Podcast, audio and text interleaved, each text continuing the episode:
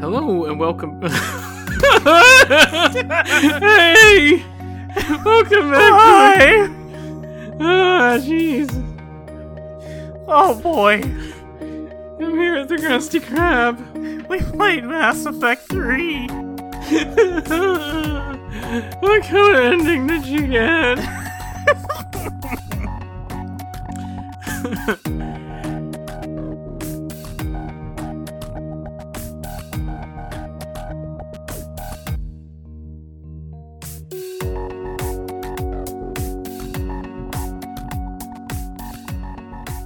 Hello and welcome back to Journal Updated, the podcast about video games that give us choices. I'm Nora and I'm joined by Molly. Hi.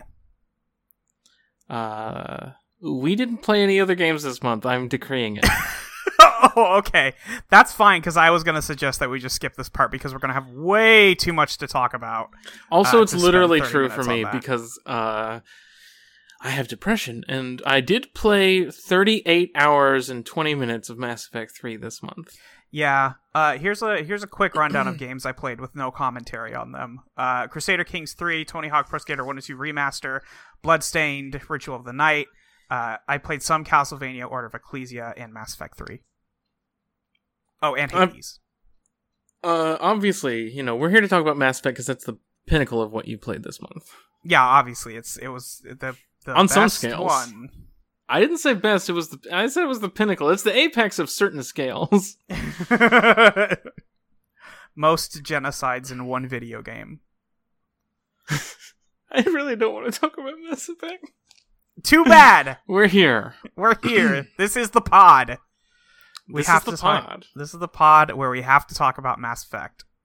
Um, Uh, if in case this is getting old, I will uh, happily inform listeners that um, we do have a lot of games slated uh, that we're excited about, and not because we're like looking at all the worms under the rock. yeah, Um, no, that's not what we wanted this show to be. But it turns Right. out that it was Mass Effect ended up being way worse than we thought it was. Yeah, and we just you know we wanted to see, and uh, this is not a, a angry gamer podcast. You know, we're not just gonna watch or like play games to get mad about them. I think people know that from the Dishonored episodes, or at least I would hope that they're listening to those and not so. just these. Um, I just know that some people weren't too fond of our Mass Effect Two uh, uh, uh, podcast. Fuck so- them. um, so we're back in the Normandy SR two. We are hitting that Mass Effect relay blasting off into Mass Effect three. Psych. But we got to talk about Mass Effect Two Yeah, I was gonna do. I was gonna segue, but I thought you ju- had already forgot. You've taken the wheel. Like I've taken the wheel because I'm driving the Normandy. You're driving the Normandy. With I broke all of Joker's bones. Oh I took no! his seat. Except the one. except the one. Um. Anyway, uh, we are we start with Mass Effect Arrival uh, because we forgot about it last time. But honestly, there's not a lot there. Um, you go and check out like a um, a uh, scientist base. They're they're doing some research uh, on Reapers, of course, because nobody in the universe is doing research on anything else. Um, and you find that the Reapers are actually about to show up uh, using the nearby Mass Effect relay. Um, and you decide, well, I guess I better blow that thing up. Um, and but in doing so, you are going to destroy this entire solar system. Like that is that is a the consequence of doing this. And I don't recall getting a choice. Uh, it's just about how bad you felt about it, really. Uh, about killing just multiple planets worth of Batarians and other people. Uh, but it's fine because Batarians are ugly. They're not really people. It's fine. Um, but that is what leads into the beginning of Mass Effect 3, uh, where you are you are no longer on active duty because you did one little itty bitty solar system destruction. Um, I thought it was because of Cerberus. uh, it's a little bit of both. Uh, Because if, you don't play that DLC, it just gets played like you were like detained following like your like return from Cerberus, where you turned over all this tech to the Alliance, and they're like, "Ah, shit, we gotta like vet all this stuff." yeah, that's that's weird to me. Also, because they sure didn't care while you were in Cerberus. Uh, Well, and also, you- you... took missions from Hackett. I'm pretty sure. Well, as long as you didn't show up in public in Alliance space. Right, they didn't care. Um, You don't have to worry about it.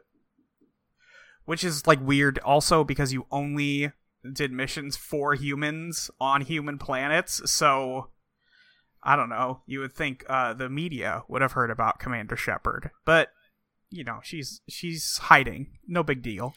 I mean, that one lady does ask you about it. Yeah, she does. Uh, I just don't know why that didn't happen. You know, during Mass Effect Two instead, unless it did. I don't remember it happening or it being a big deal.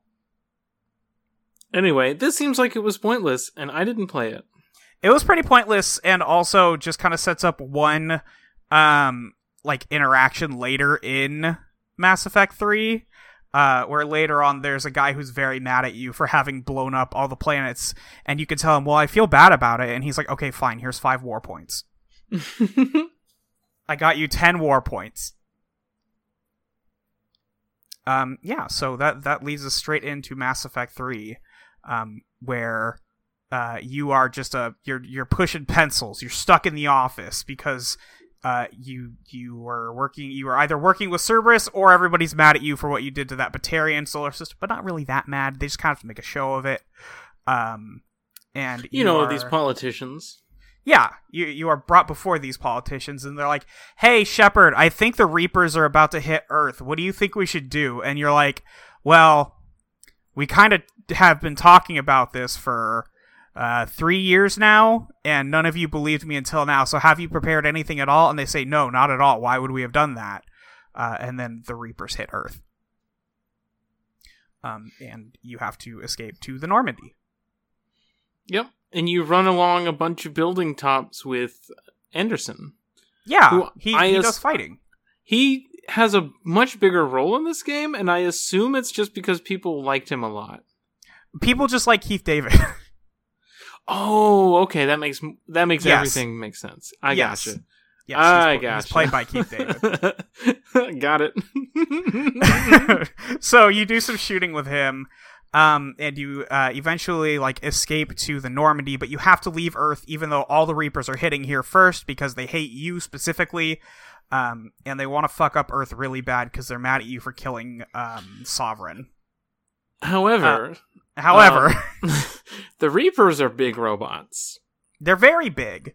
And what they do is they slowly walk around and shoot down individual ships. One people. car at a time. one car at a time. This galaxy ending threat is here to slowly kill maybe six people per 30 seconds. Which is like I mean, a lot up. if there's a lot of people nearby. But if they have to go planet to planet, they're. I mean, they move the. Cit- we'll get there. They move the Citadel really fast, so I don't know. I am not sure about a lot of things in this game Yeah. because um this entire game is just sort of a saving throw where they're like um we need an ending um and so we need like some kind of conclusion we need some way of drawing the story toward some kind of endpoint so Liara has found a blueprints for a cosmic fucking space gun. gun. I found the blueprints to a fucking gun, Shepard. We gotta build it. It's a galaxy gun. Um, we uh before we talk about Liara though, we have to talk about the one child that we see who dies. Uh, who, the one child uh who you get PTSD about because this is the first child you've ever seen die. Right. And like my point with this is like this is where we see this where like the Reaper's just gonna shoot down this one taxi cab with like some refugees in it. Um, Yeah. Thus killing this boy who we meet very, very briefly. Um First of all, the idea that like this is the first time we're seeing the effects of war on a soldier is l- completely ludicrous, especially considering like one of your background options in Mass Effect 1 is the ruthless option, which is what I played, where you like did some shit back on Torfan, which that doesn't come up except for one time in this game. Uh, they Um, completely forgot about it in Mass Effect 2, and then it gets brought up exactly once in 3. My Shepard was the hero of a Akuze, the only survivor of a like brutal assault on that planet, um, who got picked up later. And it is mentioned once in this game in maybe the stupidest way possible. Uh, but we can get there because it takes a while to Mhm. get to that. Um, yeah, so you you leave Earth reluctantly. You leave Anderson there in his um in his monster energy hat, uh, and he has to go fight the Reapers while you're off. And he's like, "Hey, can you maybe go get? Can you go unite them? Can you go unite all the races? Unite them! Unite them." so here's here's my first issue here, right? So Yes. you just leave. You just leave Earth because the Reapers are going to be very, very slow. They're going to be very patient. They're going to walk around on their tippy toes, and they're going to kill individual people. Um, which is not what I thought that the Reapers were about. no, they don't talk about like. I guess it would make more sense if they ever talked about how they're like.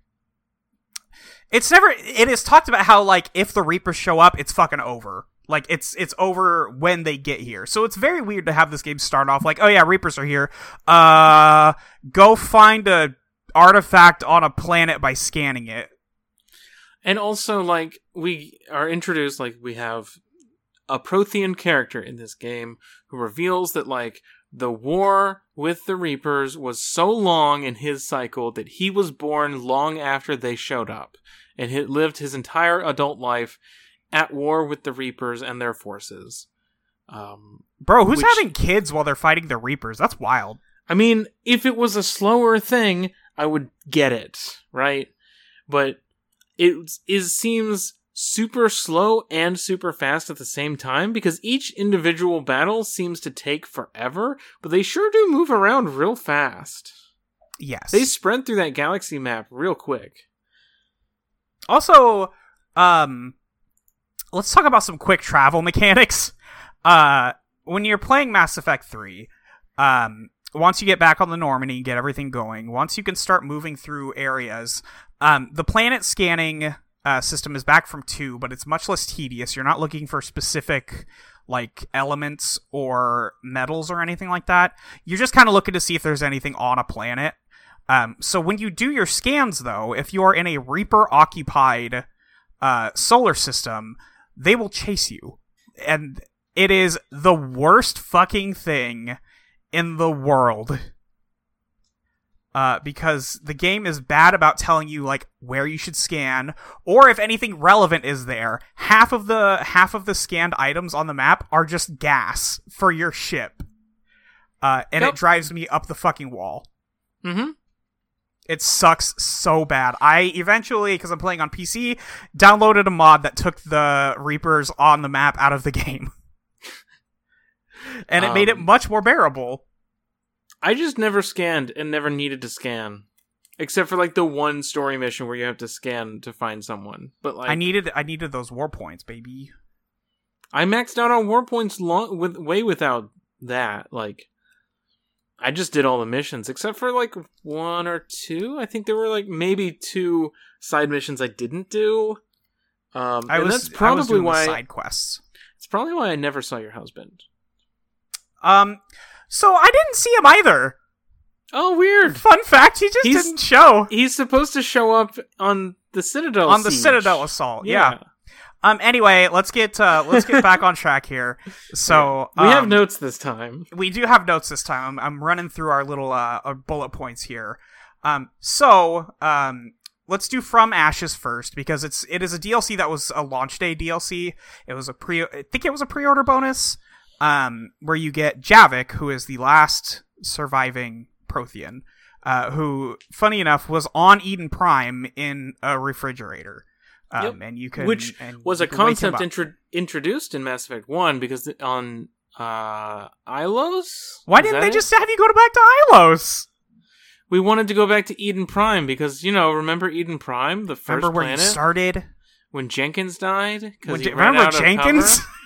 remember when Jenkins ran out out of cover and was taught how Mass Effect works? Um, By if you get away from cover for even a second, you're fucking dead, bro. and sometimes even in cover, you're fucking dead, bro.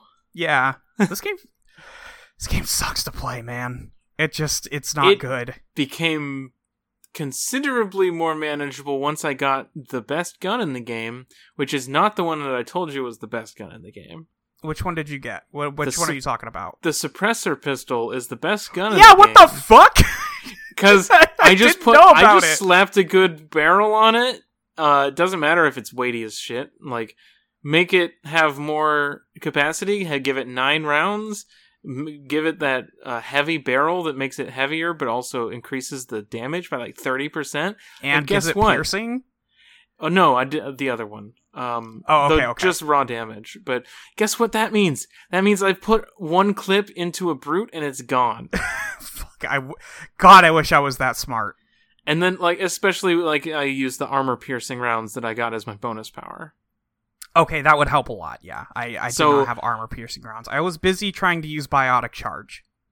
So for like brutes or even uh banshees, which there's a lot to talk about with banshees. Uh huh. Um, anything big or the the Rachni ones, the Ravagers. Ravagers, fucking the anything- dirt worst. Like I was like hitting almost any enemy max four times. Yeah. Other other than like the big tanky ones, uh, and just like blowing through them. Uh, aside from that, like I was using the not the Avenger, but the one from Mass Effect One, the Lancer. Um, the the the endless bullet. the Avenger. No, the Avenger is the first one that you get in the game. This is one from the first Contact War that doesn't use. heat sinks. Oh, I don't remember what that was. I think called. it's the didn't it. Lancer, but it's the one from Mass Effect One, and it has the same sound effect when it gets overheated. Um, Yeah. Okay. so basically, both my main weapons I used were from the Citadel DLC. Um, so much for my Shepard being like an ace sniper. That characterization is just gone because at no point in this game did I feel like sniping was going to do me any good. Um, I will say if you can get the Black Widow, if you save up a little money for that thing, it kind of goes hard. I don't need to save up money because I didn't spend money on anything except upgrading three guns. Some of us had to beat this game without the Citadel DLC. Uh, and before a lot of those mods were introduced because they were introduced with the multiplayer packs. I pl- listen. You don't get to talk to me about playing a lesser version of the game. um, so for the first half of the game, I was using the particle rifle that you find with from Ashes, which is what we're talking about right now, which is an assault rifle, but it's a laser. There's no heavy weapon slot in this game like there was in the last one, so this is the, your sort of replacement for the collector particle beam from that game. Uh, it's just it takes up the AR slot, and it's like it's a beam. After a few seconds, it gets more thick uh, and juicy. That's Um, that's right. And uh, it goes it shoots it does lots of good damage if you want. It's very accurate. There's almost no like recoil and stuff. There's no spread on the shots either because it's a laser. Um problem is that this and the other rifle that i talked about from the citadel dlc have the same issue which is if you run out uh, if you stop firing before you run out of shots it'll just take a second and then it'll start rebuilding the ammo. Yeah. but if you run out, then it will overheat. You'll have to have an animation of Shepard looking away from the rifle as it's like spouting all this heat. If that animation is interrupted by anything, whether that's taking cover, taking a hit that staggers you, using a power, uh, sometimes like dodge rolling or falling off of a ledge, literally anything, you'll just have to do the animation again Oh my god. You just there's no way to do it safely because if you're like oh i've finished this enemy off now i need to reload and get back into cover you have to ex- either like hit the re- the reload button and then just walk around behind the cover and hope that it, that works or you have to get behind the cover and then hit reload. Because otherwise you'll just interrupt yourself and you'll you can do it like three or four times by accident um, Yep. which just kind of sucks also you know what i really love is dodge rolling into cover and then standing up because I didn't Yeah, actually go into cover. I just dodge the rolled. thing won't put you in cover. Thanks. Uh-huh. Anyway, let's talk about Javik. Uh, our buddy Javik. He's an ancient alien with an African accent. Yes, he is. He is an ancient alien with an African accent.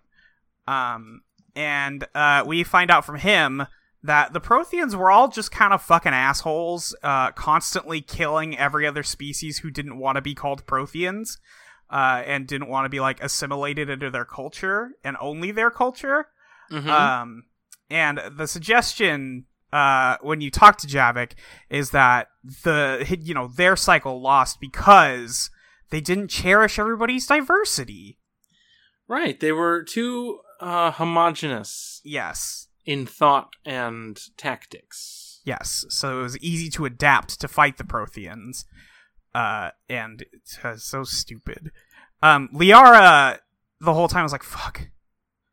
Damn, I don't know why I thought y'all were cool. This was pretty obvious now that I'm talking to you. This sucks. she starts to realize wait, is Empire bad? Empire might be bad, bro. I mean, it's fine when we do it, but like, It's good when we do it. It's good when there's one good king. I think the problem with the Protheans is they had a bad monarch. And and then the kingdom went Hmm. to hell. also, just in case anyone can hear this, we live next door to a club, and they don't know about COVID. So I, I, can hear, hear the, it. I can hear the music pumping in the background. I hope no one on the podcast can. I can't hear it. So I think you're probably safe. Uh, but we'll see, I guess. We'll see. Um, Uh yeah. Anyway, so Javik the Protheans also have a fun little thing uh where their like racial ability is that they can read people's DNA uh and know everything about them from doing so. it's just Sherlock Holmes shit, but like on a massive scale. Yes. Uh, on a really well, on a very microscopic scale, also, and also it's I very mean. gross. I'm doing a joke. It's. I shut wanted to do a joke with you. No, no joke. Sorry. it's is Mass Effect Three. It's Mass Effect 3. No jokes are allowed. It well they try, but they they're not doing a good job with them. Anyway, uh, Javik is an an immense uh, biological determinist. Yeah. It's really gross. Yep. He has lots of terrible things to say about Krogans when you go to Tuchanka and like see the remnants of old Krogan society from before their collapse, and whatever they call it. Um, I actually didn't take him on the mission that you want to talk about later. Um, Oh, I was the like, oh, Thessia I'll- mission. I use Javik for every mission. I'll take Garrus to Thessia. Well, Oh yeah, I bet that went great. It was totally normal, and Yeah. uh, Garrus had nothing of interest to say in any Didn't- direction. Didn't tell Liara she was stupid for believing in a faith. Yeah. No, no, No. Okay. He, Um, the one thing there was he was like, "Oh, this seems like a lot of effort for a dead faith." If Yes. no one actually believes this anymore. yeah. Um, but anyway, uh, that's from Ashes. It's mas- mostly nothing. It does it mostly give you just Javik. gives you Javik. it is r- nice that Javik is part of the plot as opposed to Kasumi and Zaeed were. Yeah. because they were just not. they were just kind of there. Mass Effect 2 had way too many play- uh, party uh, people. Yeah. Party people, party It had twelve. That's way too many. There's six, seven in this game with Javik, I think. There's seven, yeah. Seven with Javik. Well, I ended up with six because Kaidan came up to me later and he was like, "Hey, can I join your ship?" And I was like, "You should go take a job with Hackett, bud. You should not come with me because I don't want you here." I wanted some more scenes with him because, like, you know, just to have them. Um, very disappointed that there weren't a couple other characters on your uh, on your team in this one, but we'll get to them later. Yep. Um, let's talk Palaven, the Turian homeworld. Um, you have to go save them. They're getting hit hard by the Reapers also. Um, and they want you uh, to come in and help them out. Um, and what this means is that we also need to broker a deal with the Krogan to help them. That's what they've decided uh, would be the best thing to do. Despite the long history of Turians and Krogan hating each other, obviously, because we're doing conflict in this game and conflict Mhm. resolution. Um, so you do help uh the Turians on Palaven, and you pick up Garrus because he's there. Because they're like, "Hey, you're probably an expert on Reaper." He's like, "Well, I've seen one, so yeah, better than y'all." um, uh, and they uh they have you go. hey, he's seen two. oh, you're right. He has seen two Reapers. I'm sorry. He's no, he's seen 1.25 Reapers. um, so you pick up Garrus, and you pick up the Turian uh, military leader Who uh, you to have hang to out like on your in- ship for a while. you have to inform him that he's the new Primarch because the Yeah. old Primarch is dead. Yeah, you're the boss now, and he's like, "Oh fuck, I never wanted to be the boss." I'm a Um, military man. I'm not good at politics. It's fucking everybody in this game. Everybody in the game says this at one point or another. Um, so you you pick them up and you go to pick up uh, Wrex uh, because or who's is it Wreav? I guess who would be in charge in this game if you didn't have Wrex? uh, I'm not sure. Uh, Wreav is there, and Wrex is like, "Yeah, hey, look at my brother. He sucks. Uh, just ignore him." Um, and you do, and then he dies off screen if you ignore him. yeah. yeah, is he? Uh, Urdnot Wreav. Or not Wreav? Bad name, by the way. No. Yeah. Okay. He is the leader if Wrex dies. Okay. Um. So, uh, we find out um that Wrex has information um that the uh they can help the Turians, but only if we cure the Genophage. And the Turians are like, bro, we can't just like that would take years. And Wrex says, actually, I have a text message here from one of the uh, Salarian scientists that says they have the Genophage cure, and I can just come pick it up. Uh, and then you go, wow, that's wild. Uh, and Wrex says, yeah, so take us over there and help us pick up uh, this Krogan woman who is immune to the genophage, or we're not helping anybody. Like, fuck y'all. You left us to die after we helped you uh, with your Arachnite problem. Um, and the Turians are like, okay, okay, fine. And the Salarians go, uh, no? No. I think we should just let all the Krogans die forever. Um, and you can argue with the Salarians for a while, but they stay scum the whole time.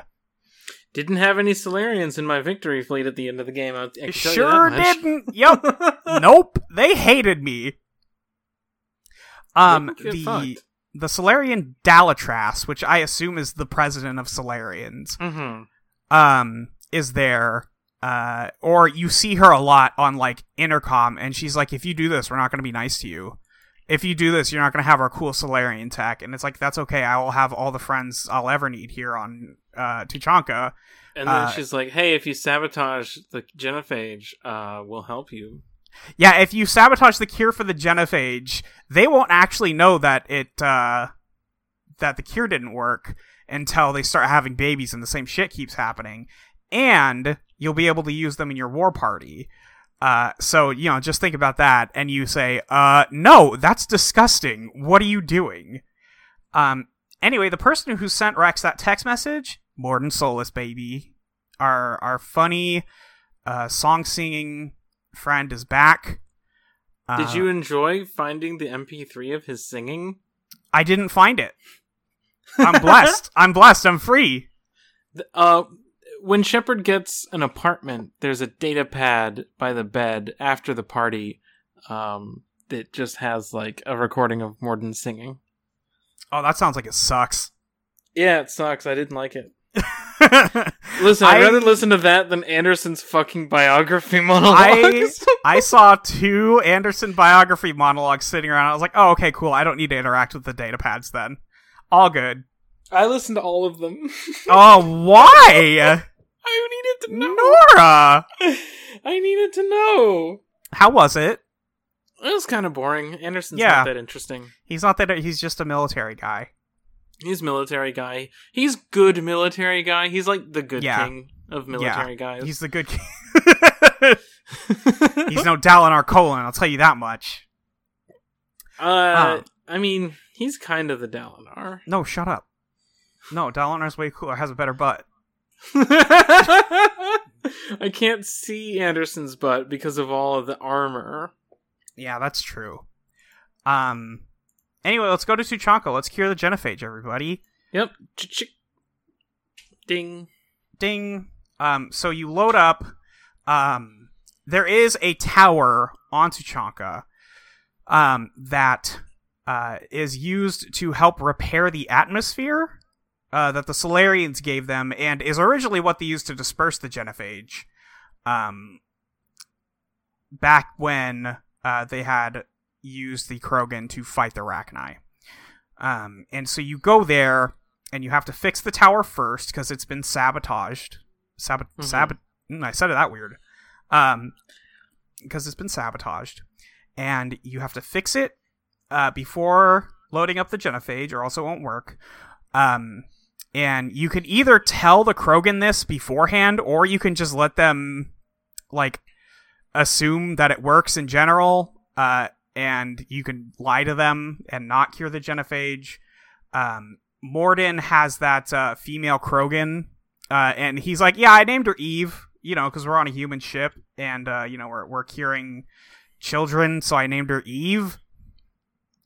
I why doesn't she have a name? She's a ri- she's a person. That's super fucked up. It's really weird that they and she just like she doesn't argue. No. Maybe Nobody- she's just like Nobody ever refers to her as Eve to her face. why doesn't I'm I'm baffled the entire time. I don't understand. Maybe uh Mordin said that and she's like I'm not talking to this fucking Salarian. I'm just not dealing with this. You want to talk about her outfit? What's up with her outfit? Remind me what's going on with it. Well, it's uh, coded a certain way because all you can see of her body is her eyes. Right. Yes, they did that Mhm. thing. Yeah, Uh-huh, they did I forgot that about that part. Mm-hmm.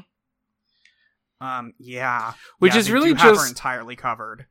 Probably at least heavily influenced by the fact oh, we didn't really think about what uh, Krogan women looked like. They Just didn't like- think about what any women in this game looked like besides the Asari. Right, because it's like, oh, what do Turian women look like? Uh, don't worry about it. The fucking then- Joker, bro. And then two of them show up, um, and it's like, oh, they just they just have rounder heads. Um, And they're skinny.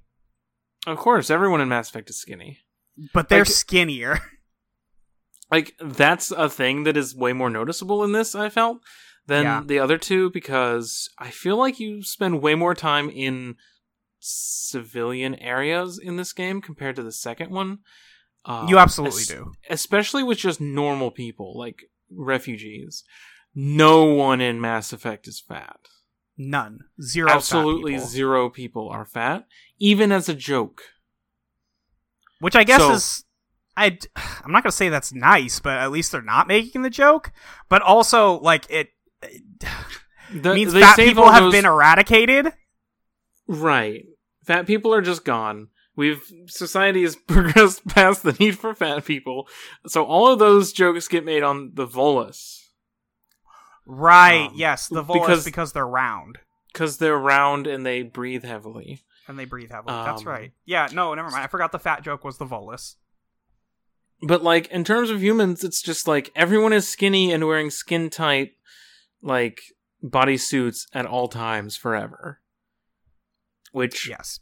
you know, it's one of those background things of like how do you turn humanity into one culture and one like country, one nation basically to be a part of like galactic politics because it would be really complicated to have like 170 different human factions all be spacefaring powers combining with like 78 Turian countries, right? You have what do you have to do to like unite humanity into one country? And it turns out uh when you start adding these little details up together, it's probably a really fascist hellhole.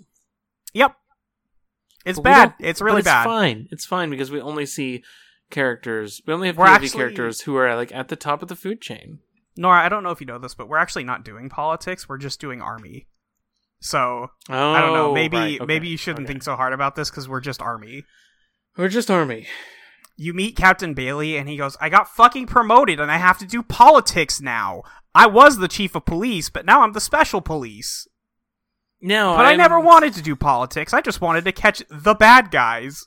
I just wanted to catch the bad guys and put them in boxes. Yep. Gotta catch them all. And now I have to do paperwork and talk to politicians. Yeah.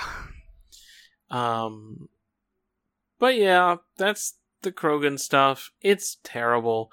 Uh, you go through these ruins and you find some old art. Some old art from the Krogan, and Liara goes, "Oh wow, the Krogan can do art! Like, shut the fuck up!" Of God. And then Javik is like, "Oh, notice how the subject of the piece is obedience." shut the fuck up, Javik. Javik and Liara, Um, both of you, shut the fuck up. Also,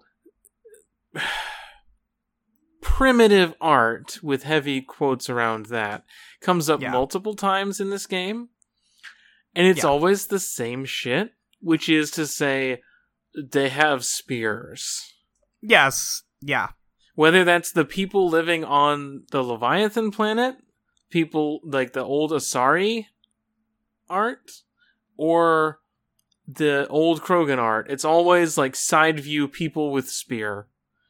And it's all the the only- same. It's the only ancient art anybody knows about is what they think Egyptian ancient art looks like.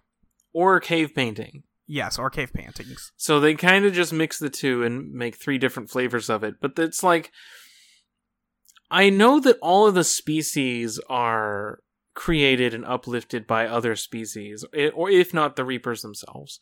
Um, but the the degree to which their artistic sensibilities seem to just co- like co-align into universal ideals of art is weird Yes. Um just a just i guess that's just a point of this being a, a shallow sort of setting but you know whatever Yeah. one of those things you wouldn't really care about in something that you liked yeah, no. Somebody would say that, and you'd be like, yeah, yeah, that's true. yeah it is weird how all the aliens in star wars speak english Yeah. You know, Galactic Basic. yeah english is galactic basic Everyone knows this. so Um, after you do all this uh, oh also uh you you lure a big worm to destroy a reaper that part was sick. it was it was all right. We got worm sign the likes of what God has never seen. Uh, you summon Kalros, the giant thresher maw, the mother of all thresher, Thresher maws, Maws. to uh, attack a reaper, which is just a reaper. It's just a big robot. It doesn't speak. It's the reapers are just big robots now. But they aren't just big robots in the sense of like rigor, where it's like, oh, the point of fighting them is you have to fight them, right? Yeah. They explicitly say in this game that you can't conventionally defeat the Reapers. Um, Except for that, you can. you can individually, but you can't Yeah. defeat sixteen of them Right. or whatever. Um, because they never knew what the Reapers were. Because we'll get into this more later, but like for a number of reasons, they never knew what the Reapers were, and they don't know what the Reapers are in this game because they are simultaneously like each of us is a nation, each of us is a god, and they are also. Uh, this one is a big robot. It's going to walk around and attack some taxi cabs. Yeah, this one this one doesn't talk. This is one of the leftover. We just had some humans lying around that we just kind of turned into a small one. I there are I feel like uh, at the end of the game also implies like different classes of Reaper. Yeah, uh, because they call some of them sovereign class reapers, which are the big lobster ships. Yes. Uh, and the ones that we destroy that are walking around, I think, are called destroyers. I think that's right. But that's not. There's no exposition about what that means. And there's no fact, indi- previous exposition goes against that idea. They're just reapers. A reaper is a reaper. Yes. Um, and so I guess these these ones aren't full reapers. yeah, they're they're not they're not are they just not done building them? Are they not I don't do they need to stew for a while? I don't know. I'm looking at the Tuchanka Reaper now. Um, no, it does seem to just be a normal Reaper. It's got like the It's The got the Leviathan design. Yeah. Is this not just a normal Reaper? I don't know. It's just a big. When it's walking around, it looks different. But Yeah. The game doesn't know either, to be fair. Um, Uh, I don't know, because you know the thing about how our uh, sci-fi writers don't understand what scale is, right? yeah. Like, here's the image. I'm sending you this image of the Reaper from Rannoch that you fight on foot, and it doesn't look that big. No, it doesn't look that big. It doesn't look that big. It's, Um, there's like some crags in the background that are nearly as tall as it. It's not, this guy's not that big. Yeah, so I The really Normandy is bigger than this Reaper. I don't know that that's true. I think it's close. Uh, Ah, maybe not. Anyway. I might I might be. Anyway. because because Shepard's like as tall as its eye. Um, but even so, I feel like Sovereign was way bigger. Sovereign was huge. Sovereign was as big as the Citadel, or uh, nearly. Uh, probably like three quarters because it fits inside the Citadel with the uh, arms closed, Yeah, and, it like, takes up most of the space in there. And also it was like fighting a fleet. Like Yeah. they had a whole fleet fighting it. And yeah, like not three ships doing airstrikes. yeah. So either this is just a lesser Reaper, Baby Reaper, Um, Reaper babies, Reapat. Reapet. Let me just type destroyer into the wiki. Destroyer remnant. What is that? No. What? This is nothing. Oh, this is from Andromeda. Fuck off. a Reaper from Andromeda. No, it's something called Oh. a destroyer to differentiate it from a destroyer from Mass Effect Prime. I see. uh, which is a type of Reaper that appeared during their galaxy wide invasion, 160 meters in height, smaller than a Reaper of Sovereign's class. Got it. Um, so, yeah.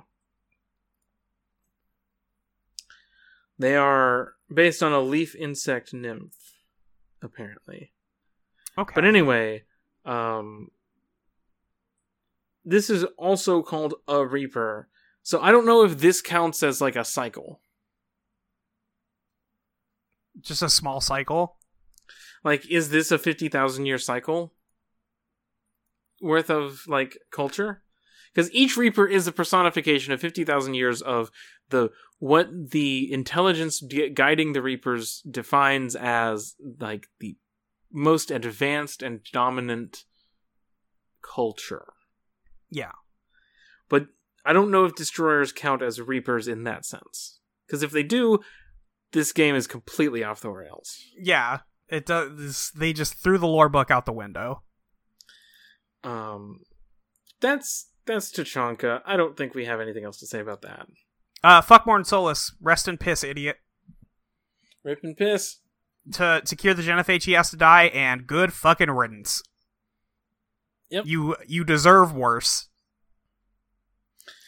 Uh, next up is the Citadel invasion.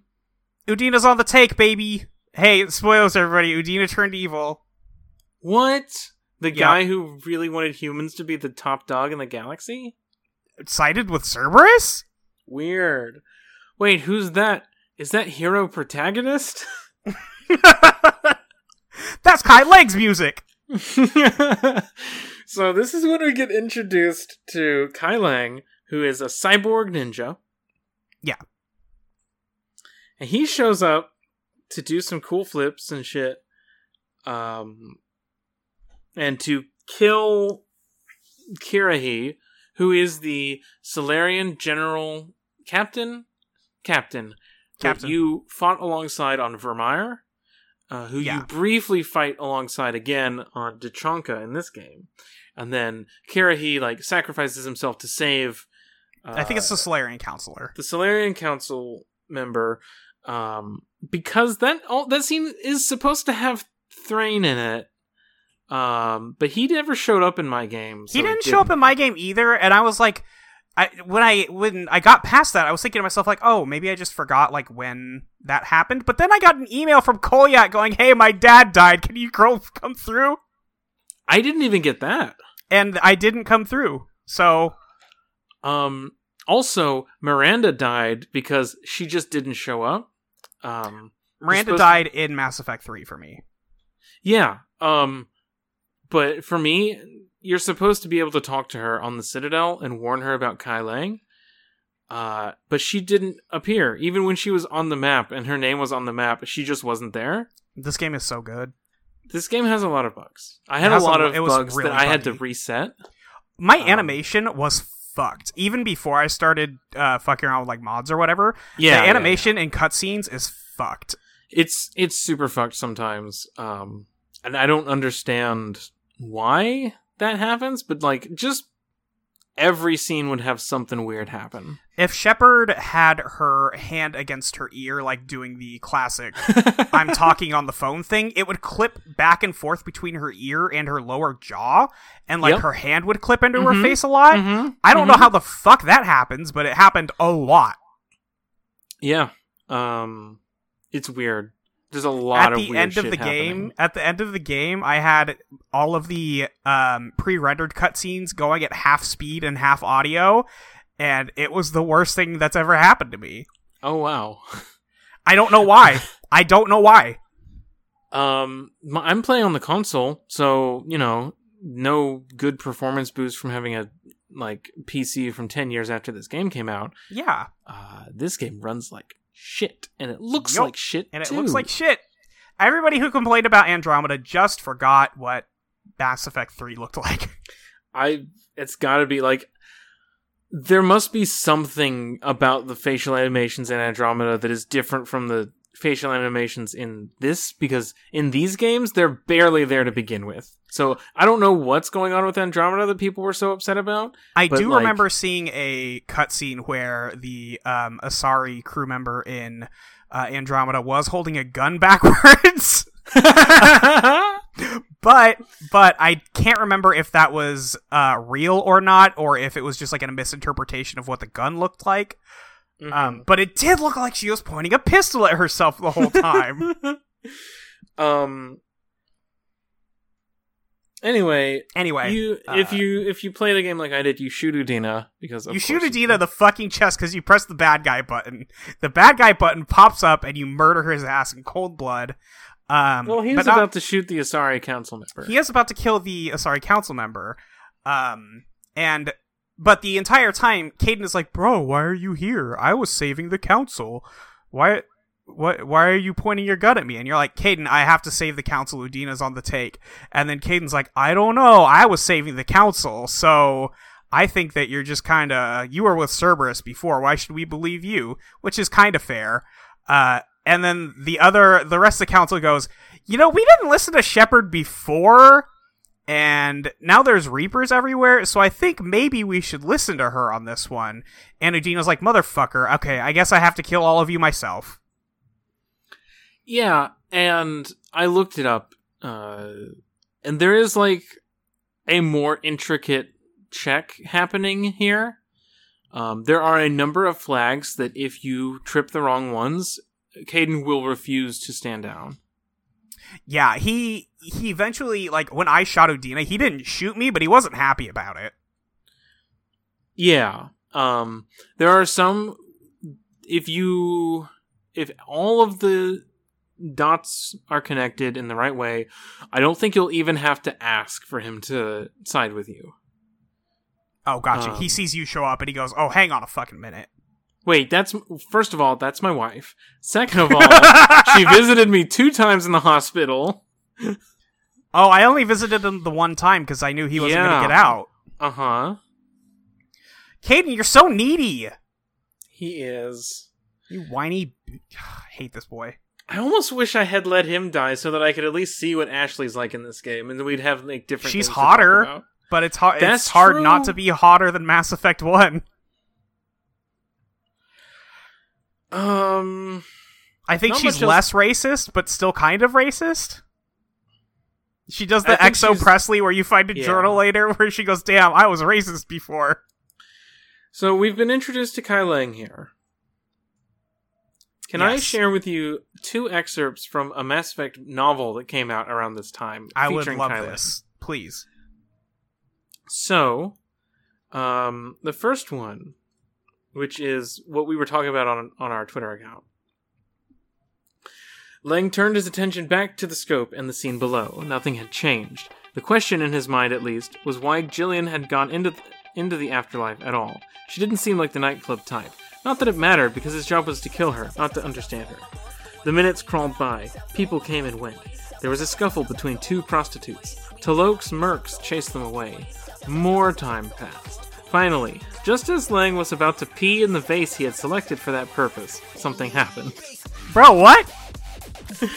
So he's in this apartment getting ready to shoot someone, some character we don't care about. But then later, he has a mission to bug Anderson's apartment. And he does this. Yeah. Working with the speed and certainty of the experienced operative that he was, Leng placed the pickups in locations that, when taken together, would provide complete coverage of everything that took place in the apartment. Then, having placed a wireless tap under the comm console, he was done. Or should have been done. But Leng was something of an adrenaline junkie and enjoyed being where he was.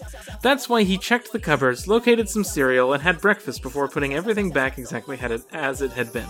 It was his apartment now, meaning a place where everything that happened would be known to him and to Cerberus. The thought pleased him, and Leng was still smiling as he left. Uh, which means the Illusive Man like had all the bugs pop up. He's like, "Ah, yes, good." And then he saw Kai Leng chilling out in Anderson's kitchen eating cereal. Just eating cereal! Um, and we'll get to more Kai Leng later. Uh, this guy's fucking ridiculous. This guy sucks. I hate him. I- And not I- even I- in like a fun villain way where I'm like, "Oh, this guy gets under my skin because he's mean to me." No, he just sucks. I I have a fondness for him because of how ridiculously terrible this character is. Um, I really they just really threw him into this game for no reason other than we needed somebody who's like the opposite of Shepard, I guess. But then also later on they're gonna give you an evil Shepard clone, so fuck, I don't know. Kai Leng is just because they wanted to have a cyborg ninja. Like that's that's Yeah. all. Also, Casey they Hudson, wanted retire, bitch. they wanted Cerberus to have like an a representative in the field. I'm guessing like the a character to represent Cerberus, which doesn't exist because all the Cerberus characters you actually know are good now. They're all good now, actually. Miranda should have Uh, been this character. That would have been so much more interesting. It would have been way more interesting, um, and would have required lots of writing. Yeah. um to like justify um, Or funny little Reaper mind control. just a little Wouldn't MC be that hard. just a little MC on Miranda that's all we're asking Yeah, That's all we're asking for. um that would have been way more interesting than what we got which Yes. there's a lot of things that would Which a lot of things that went that way. Uh huh.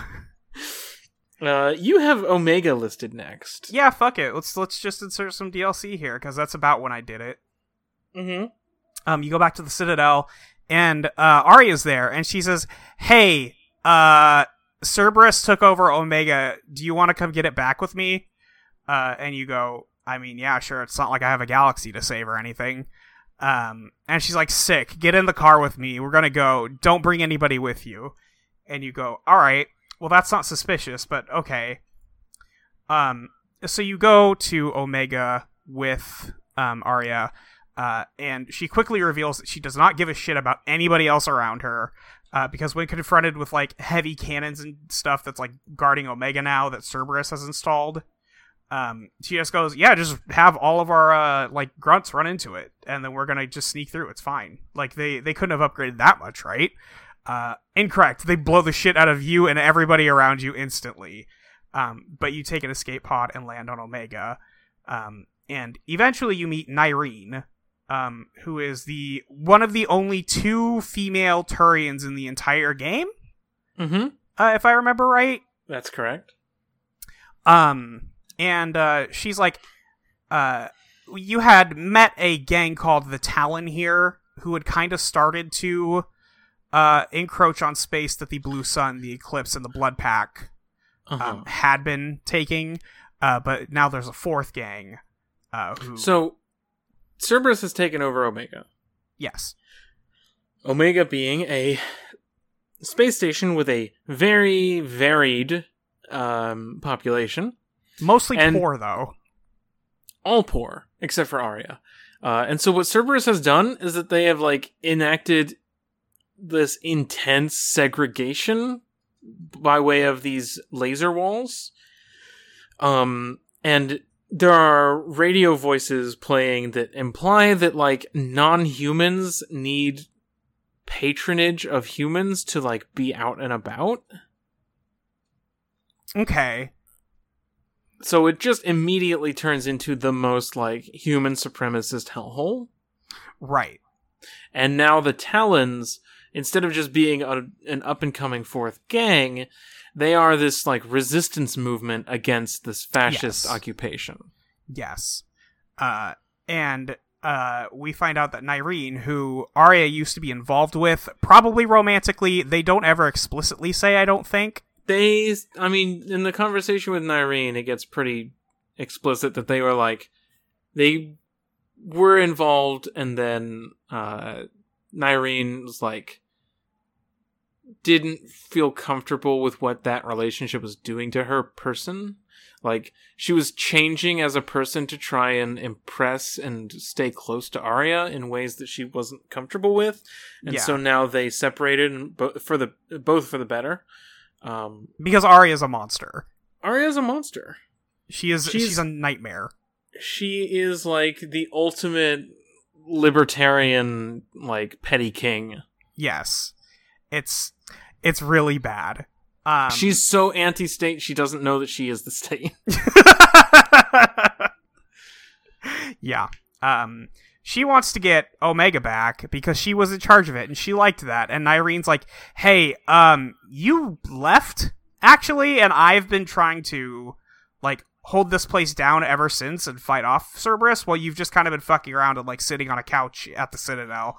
Uh so you don't really just get to barge back in here and take over this operation from me because it's mine.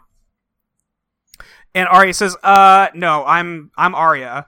Don't you know I have the name Aria, so you have to listen to me." Um, and then everyone listens to her. and then everybody listens to her. It sucks. It's so like she, the way that she talks about how easy it is to manipulate Nyreen paints a very specific picture of what that relationship probably was. Sure does. Uh, and it's not good. It's really bad. It's really bad. But I'm sure Um, that, you know, now we're fighting against Cerberus together, we're hashing things out, and Nyreen is on her way to, like, at least some amount, some amount of peace. Um, Uh, if by peace you mean uh, eternal peace in death, because she fucking dies. because she fucking dies, bro. Uh, they just they just kill her for no reason. Also, Literally no reason, and it There's- accomplishes nothing. there's a there's a new type of enemy. I think it's they're called judicators or something like that. Adjutants. Adjutants, same thing. Um, they are reapers, but they are made from. They made from humans. they are made from whatever they can find. Uh, they are they just are zombies basically. Uh, and they can be any species. Uh, but I think it's just like a virus that's created that if you get infected with it, you turn into one of them.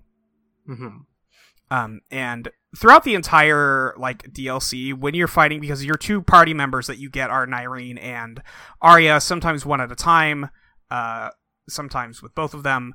But the like undercurrent of this whole thing is Aria being like, "Hey, why are you so scared of these, you know, adjutants? Like, you you are really good in combat against everything else, but you get like really uh worked up and scared of them."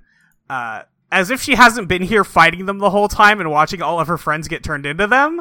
hmm And she goes, "Damn, I thought you were cool, Nyreen." And Nyreen's like, "You're just the worst person in the world, just the worst person ever." Um, and then uh, Nyreen's heroic way to die is to kill like eight adjutants, so that Aria can go back into afterlife and kill the uh, uh, the guy in charge of the Cerberus occupation. because Aria gets really mad because Nyreen is dead, and it's supposed to be like, oh, look, she really does care, but it doesn't mean anything. It doesn't, and then she immediately stops caring. Yeah, because she doesn't change. She doesn't like grow because like Nyreen has left this influence on her. Um, she just goes back to being her normal self, but angrier. She's she's the same rancid bitch. It just sucks. It just sucks so bad. The Omega DLC is just it's maybe the worst thing in the game.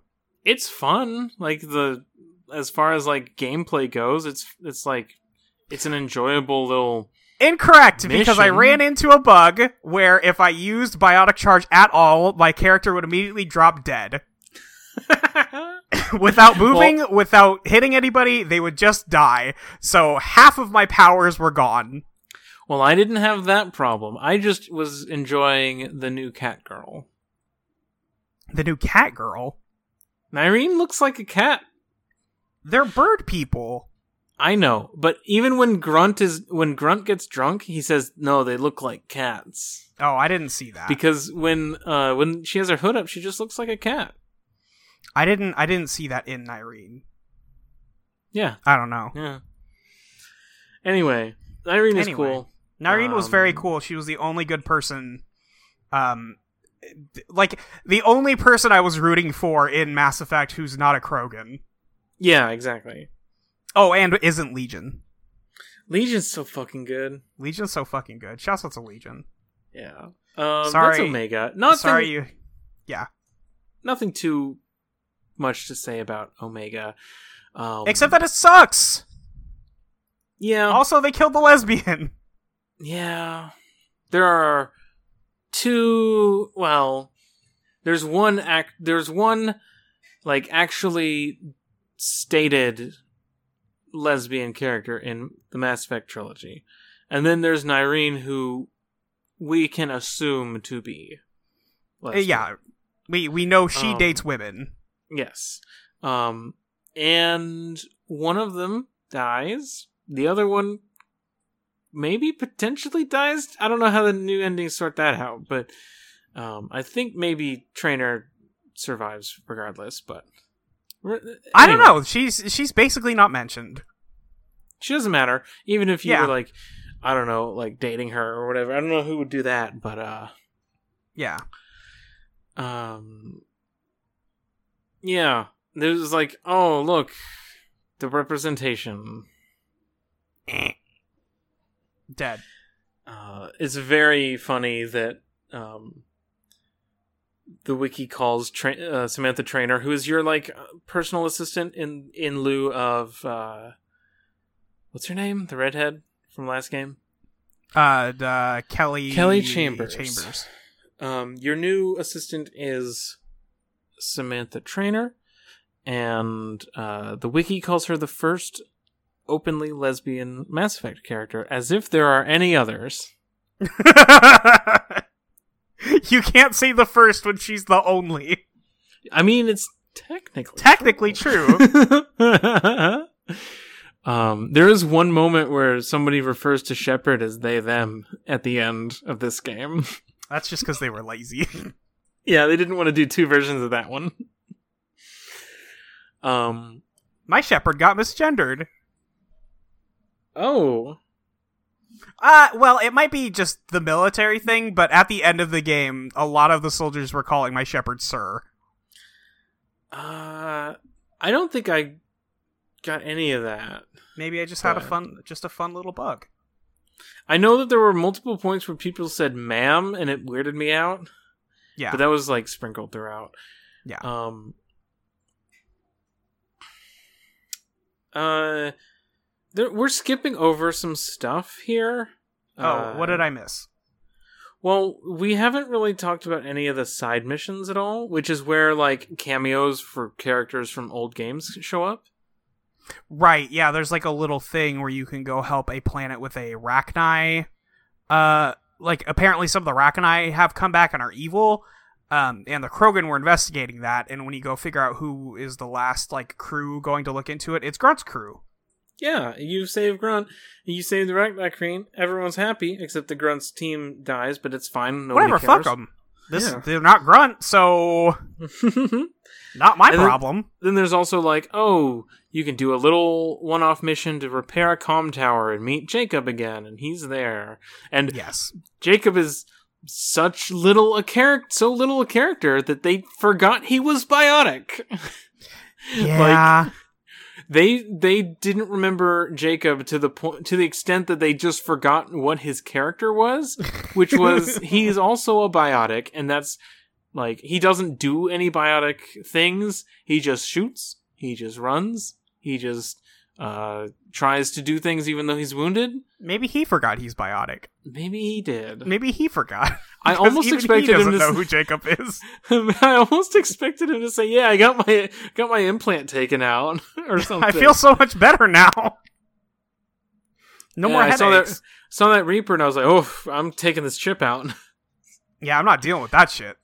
Um, other stuff is like the Reapers attack a monastery that has the Ardat Yakshi. So you oh, was that a side mission? Yeah. Oh, okay. I thought that was on the main uh on the main one. No, that's a side. mission. okay, great. Did you miss it? No, I did it. Uh, I just didn't realize it was like a side mission. I think because it's on the planet, like when you are on one of the important planets, you get multiple objectives you can select, and they're each a different Mm-hmm. mission. Uh, and I had forgotten that you can like skip some of them, Um, unless it's not on Thessia, in which case I'm just a dipshit and I just did it. And it's not on didn't think. Thessia. All right, well then I'm just a dipshit and didn't think about it. um, but you know, you you go there, you save one of the sisters. Uh, the other one sacrifices herself to blow up a bomb to destroy all the Reapers, and so then you have to stop Samara. It's also where you're supposed to be introduced to banshees. Yes. Which are so at this point a thing that has happened is the Reapers are taking the different species in the galaxy and turning them into And agents of their them. will. They are Jokerfied. Uh, there are Marauders, who are the Turians. They're just kind of a standard uh, enemy type that's a little bit tougher than like a cannibal. Which I Why are they called cannibals? Because they make they're made up from parts of all the other other ones. It's just stupid. That's all. Um, husks are the human ones. You know, we know that Yep. already. Um, banshees are the Asari ones, and they're tall and skinny and sort of tree-like, and also they're all pregnant. And they're all pregnant, baby. they all have pregger bellies. Why? Why did you design them like this? Is pregnancy scary? Is that the idea? Uh, I don't know. Maybe they're pregnant with reapers. Oh, yuck. Um, I like that they're all implied to be Ardat Yakshi, Uh, but there aren't that many Ardat but there aren't that many Ardat Yakshi. You say? Well, they didn't think about that one. I think they just. I I don't think that they're all Ardat Yakshi. They just wanted to make a super banshee from an Ardat Yakshi. I guess. I don't know. It feels like the implication is that they're all supposed to be Ardat Yakshi. No, because the whole commando team that got sent in were were converted. We're all Jokerfied, right? Okay. Yeah, Come on, I, get I guess the lore. n- they didn't help me do that. they made it very unclear. Anyway, well, I just figured that they were eaten by the banshees, and maybe that's why they're pregnant. I don't know. Oh, they're just very full. They had a nice meal. They had a nice meal. They're all just kind of bloated. Same, bro. The Reapers create them specifically from Asari with active or latent predispositions to becoming Ardat Yakshi, a rare neurological Ha-ha! condition. This sucks. Told you. Lumbering as though in constant A pain, rare condition. emaciated- Super rare. So rare that there are only three in existence, and they're all sisters. And they're all Samara's kids. all. What's up, Samara? Missed you. You're the only character we missed. Uh, that's She's cool. She's I cool. like- Samara's cool. Listen. When they are in space with magic powers, cops can be cool. It's so true. Especially if they're oathbound. Especially if they're oath And that's not just like a thing that they call themselves. no. Uh, the wiki also describes banshees as frighteningly intelligent. Are you sure? Because all they do is scream at you. They scream. Maybe that's really smart. the worst combat encounter in the game that I had to do was the one with the two banshees at the end with the Yes. with the turret. You because know a f- a the fun- autosave the autosave triggered as I was losing my shield from something. Oh, good. So I started every save with no shield. Yeah. Um. Here's a fun little a fun little thing that the banshees do is auto kill you if they get close to you. Even if you're invisible. Even if you're invisible, even if you do the um like dodge roll away from them, they will just grab you and pull you back to them. Uh they I forgot that the auto kill animations were actually in the single player because I remembered them from the multiplayer. Uh but uh they're in the they're in the single player and I died to it way too much. I only died to it once in that last fight because because it was like, oh, I have my, I have my gun. I have a gun now. I have Capital the G gun. I have the gun. Um, the suppressor pistol. I will say I was amazed at how strong that gun is. It's in, it's it's really just. Incredible. It's very strong. They were just like, "Here, fuck it. We don't care." No one uses pistols in this game. It's fine. Yeah. um. So Samara's cool. You can stop her from uh shooting herself, which you should probably do. Yeah, we should probably do. Because she's like, oh no, the monastery's been destroyed. That means that the Ardat Yakshi can't be at the monastery, which means that I have to kill my child. Psych, I'm killing myself before I do that. Um, and then you're like, no, you can just stay here. She just stays here in the monastery, even though it's blown up. She's like, no, mom, it's okay. I'll just stay here in the ruins. Haha. It's fun. Don't. You're so sexy. Don't kill yourself. Shut up.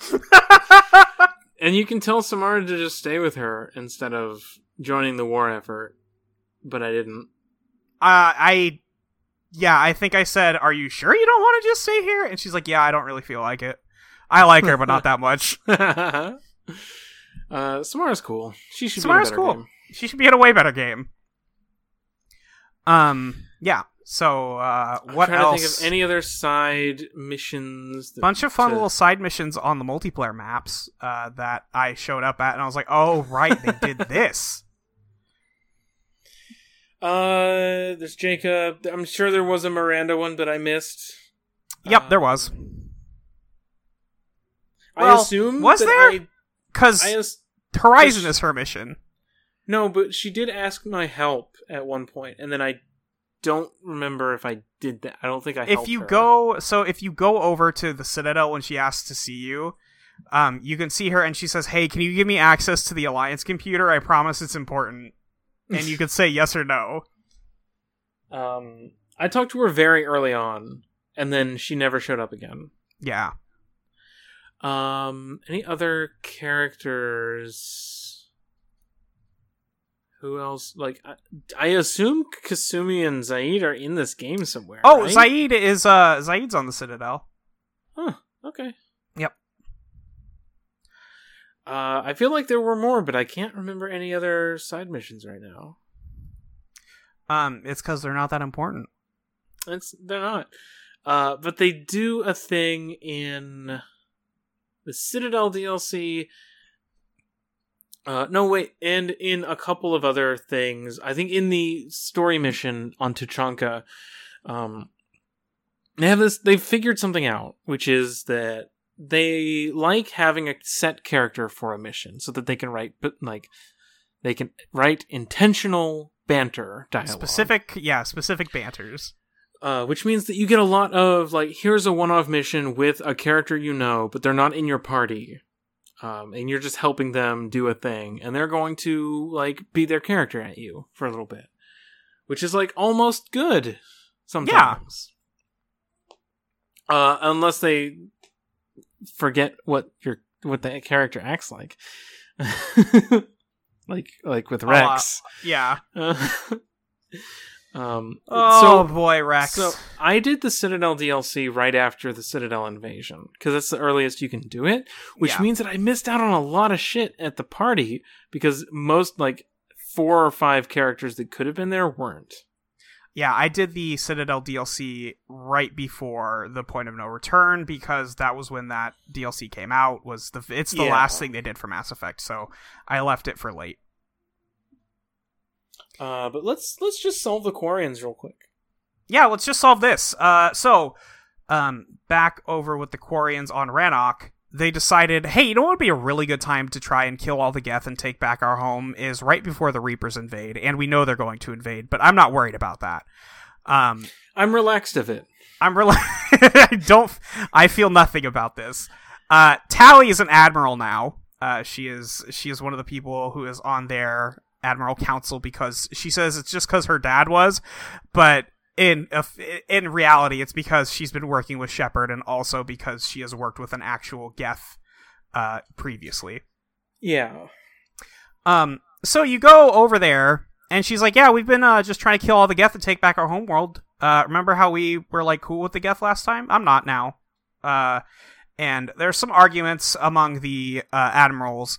Um, I don't remember anybody's name from this section. So, uh, Admiral number one says, "I don't think we should have started fighting the Geth. Clearly, it was a bad idea." Admiral number two says, uh, no, we have to kill all the Geth and take back our homeworld. Tali says, I agree with Admiral number one, but I said I agree with Admiral number two because I wanted to show a united front for the admirals. Because she's save- a coward. You also save Admiral number three. You pick Right. him up from Rannoch. He's in charge of the citizens, Yeah, he's in charge of the Citizens Fleet. which I guess is just like the explicit not military ships, but they're they are military ships now because uh they need everybody to fight this war, not just half the people or whatever. Right, exactly. Um, so Um, the, you're, you're tasked with like fighting a Geth dreadnought with one of their big ships. Um, and the problem is that the Reapers have taken over the Geth, and that is what has stopped the Quarians from actually winning this war so far. Um, which is stupid. Yeah. Um well they they turned to the Reapers in desperation because the Quarians were going to wipe them out. Well, yeah, and the Quarians were going to do genocide. That's and the Geth said, "Hey, a little help, my friends," and they said, "Yeah, that's fine." Um, so you go and try to shut down like the Reaper connection to the Geth, um, which you find out is being channeled through Legion specifically, uh, and he's being like held, uh, in a big like. What, what's the word I'm looking for? What's the? He's just in like uh robot jail um, and he can't break out. There are hardware locks installed on him, except if you just break them, it's fine. You just can't hack them. Um, Right. So you break him out, and then all the Geth uh, lose their Reaper upgrades. But Legion's like, hey, we kind of had free will for a minute there. Uh, do you think you could get that back for us? Or he doesn't really tell you, but he kind of kept the code. It's like I, I just put it in my back pocket. And then you have to be like upset about that. Like yeah, you have to be like, hey, why didn't you tell me? I thought we were cool. And he goes, well, because you've been helping the Quarians this whole fucking time. The entire mission, game one, was to kill all of the Geth. And Shepard goes, yeah, understandable. um, yeah. So, um, you can go with uh Legion, and he hacks your brain into a server, um, and you can go help take out all of the Reaper uh leftover code uh out of all of the Geth, and you can see the Geth's memories of what the Quarians were like uh during the whole um their whole war, the first war. They yeah, did. when it started. Yeah. Um, which And- are all really bad. It's fine. It's, It's completely it sucks. fine. It's the su- well, I mean, it's all It the is- stuff that we had seen. It is like the most basic um here's AI becoming sentient and the people who made it freaking out. Freaking Like, out, and like There's there's like at least some Quarians who are like, "Hey, I don't think we should kill all these like they're people now," and the other Quarians being like, "Nope, they gotta die." anyway, uh uh Geth sympathizers, you too and shoot them. yes. um and then it turns out um like you see a Geth like just asking what did I do wrong? And everyone telling him to shut down. And it's saying but what's wrong? What did I do wrong? I want to I want to fix it so I can do it right. And they're like it's ignoring shutdown orders. We have to like turn off the audio. Yeah. I don't want to hear it talk as we like tinker with it. Yes. Uh, but instead of f- thinking, "Oh, these are people now," that's neat. Uh, we have to radically restructure our society so that we don't have slaves anymore. Uh, instead of doing that, they opt for all-out genocide. Yeah. Yeah, they did do that. Um, sucks. Hate it. Um, then you get out, and all the Geth get into some big buff bodies, and Legion's like, "We want to help you," Yes. and you're like, "Hell yeah, nice." Sick. Thanks. Uh, and then you have to actually fight the Reap. There's some other, like we said, there's some side objectives here that affect how the main mission goes. Right. Um, you fight a Reaper on Rannoch. You do. You actually touch down on the Quarian homeworld, and uh, You have a little- the the moment with um the moment with uh, uh what's her name? Uh Tali, Tali. where you land on the planet with her is actually pretty nice. Yeah, uh, her first moments on the planet were in a side mission, and she had Yep. a little dialogue where she's like, "Wow, I can't believe I'm really here." And then in the main mission, she has her real first time on the. Yes. I didn't mean it last time. We weren't actually here. Don't tell anybody we But- were here. And she comes down, and the first thing she does is, "Well, I've claimed this land. This is my land now." This is my land now. which is hmm. Hmm. uh, Mass Effect doesn't want to think about um the intricacies of what that means. and Shepard says, "Hey, shouldn't we go get you like some beachfront property too?" Uh, Which like- you do. Mm, yeah, you do do that. Um, but Mass Effect isn't interested in questions of like, what is it to colonize a world that was already yours but was taken, but now it's your homeland, so you're back, but there's someone else living there. Uh, so how do you, hmm, ho, ha, he, Tug's collar. Uh, Mass Effect just r- doesn't see it. Just I, No. I pretend I, said- do not, do see, not it. see it. um, all of those questions, which would be interesting to have a sci-fi book explore, um, Yep. just not an issue. No. Like I know that like the Geth and the Quarians are so radically different that like issues like we want to live next to the river so we can drink water uh, are not going to displace the Geth who don't exist in physical bodies unless they need to. God. Um, like that's just a radically different thing than real world uh places where people are moving in and out of a space and cohabitating with people. Um, but it is still they're still evoking some real real world analogs here a little bit. I feel. A little bit. Yes. Anyway, you call down an orbital strike by pointing a laser at a thing to target, and it's like, oh, let it. How many up. times did you die doing this? Three.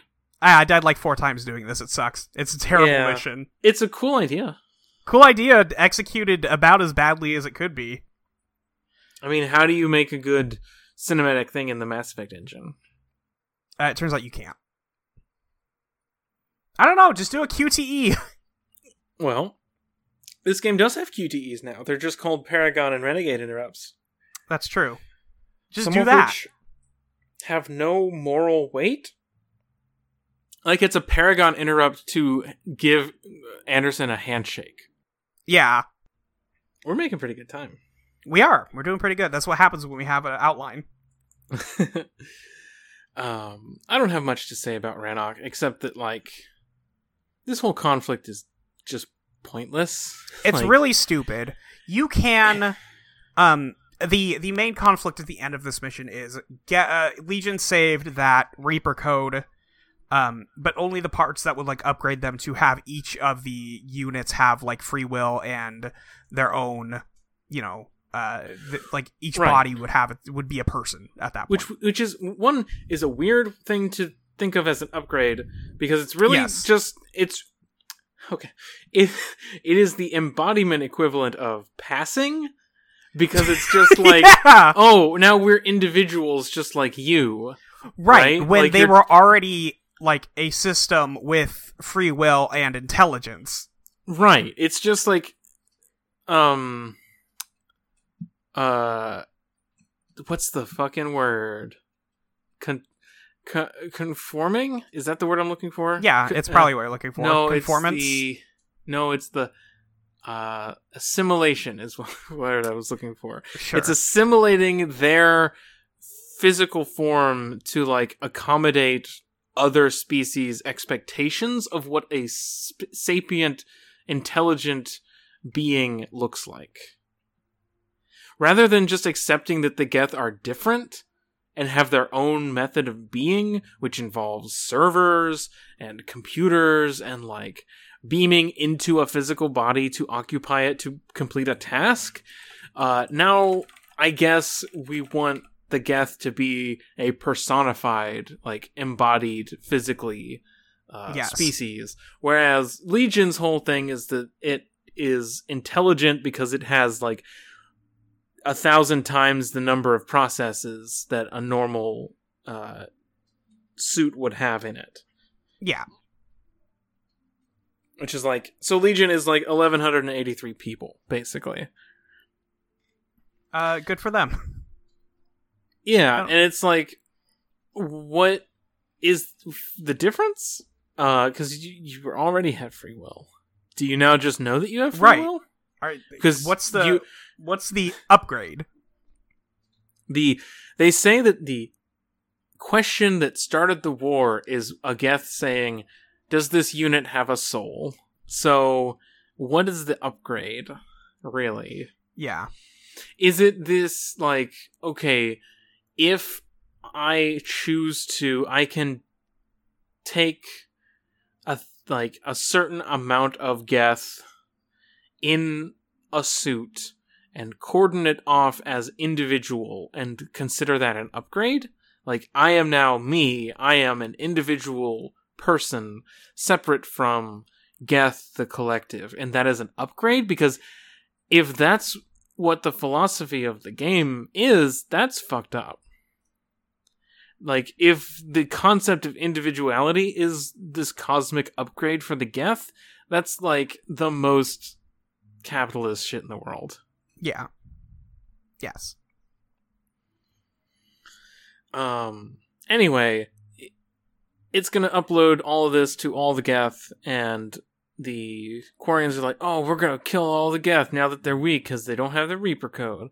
And you have to be like, "No, dude, just stand down, or else they'll fight back." Yes. this, I think, was the first time that I started getting Parag- Paragon Renegade options. Yeah, I think this is one of the first parts where you get them. and they appear again throughout the second half of the game and it's usually like as before here's your third option do you want to be nice or mean about it Yeah. with one one exception that i felt i felt had to be scripted um but anyway you do all this stuff you destroy a reaper and it talks to you at the end hmm uh, and it says organics and synthetics must always be at war uh, because uh, i don't know there's no don't know. Game like doesn't you, tell. Game you doesn't know literally just negotiated peace between the Quarians and the Geth. Um, so it seems like the Reapers have this idea and they can't let go of it. It's Um, it's goofy. it's goofy. It's the same. I guess. I guess it's the same argument as like, no, we ran we ran the results. The Krogan will always rebel. Like the it's the Krogan will Salarians, inevitably. right? It's the Salarians saying, no, if you get rid of the Genophages, the Krogan are going to be too many of them. They'll kill everyone. But Like, that's then not. At the same time, there's a line from Javik where he's like, "That's what happens when you let machines think for you. You become their slaves." It's like Bro. But by trusting in these predictions of what's going to happen, you're not actually going to make your own choices. You're going to act in line with what the these algorithms decide for you. Yes. Um, but the truth is, uh, I'm going to jump ahead because I'm going to Okay. switch the next two. Okay. Because I actually did Leviathan before the Citadel invasion, I think. I did Omega and Leviathan as soon as possible. That's fair. fair. Leviathan DLC introduces some backstory for the Reapers. It's so stupid. Uh, fi- what? it's so bad. Um, it's the closest this game gets to being like interesting, I guess. Um, No. basically, there were some aliens that look like what the Reapers look like, the starfish and people. they they're the real ones. Like all this stuff that comes from generations before, which we thought was Prothean, but we now realize was like, oh, they were uh, mass relays were built by the Reapers, and that's true. I think that's true that the Reapers created the mass relays, but the Leviathans were the entities that created everything before that. So they're the true like we evolved baseline life from from cells into beings into like sapient beings into spacefaring beings without any help from like the cycle, right? Yeah. Um, and they created an intelligence to help manage the galaxy, I guess. Um,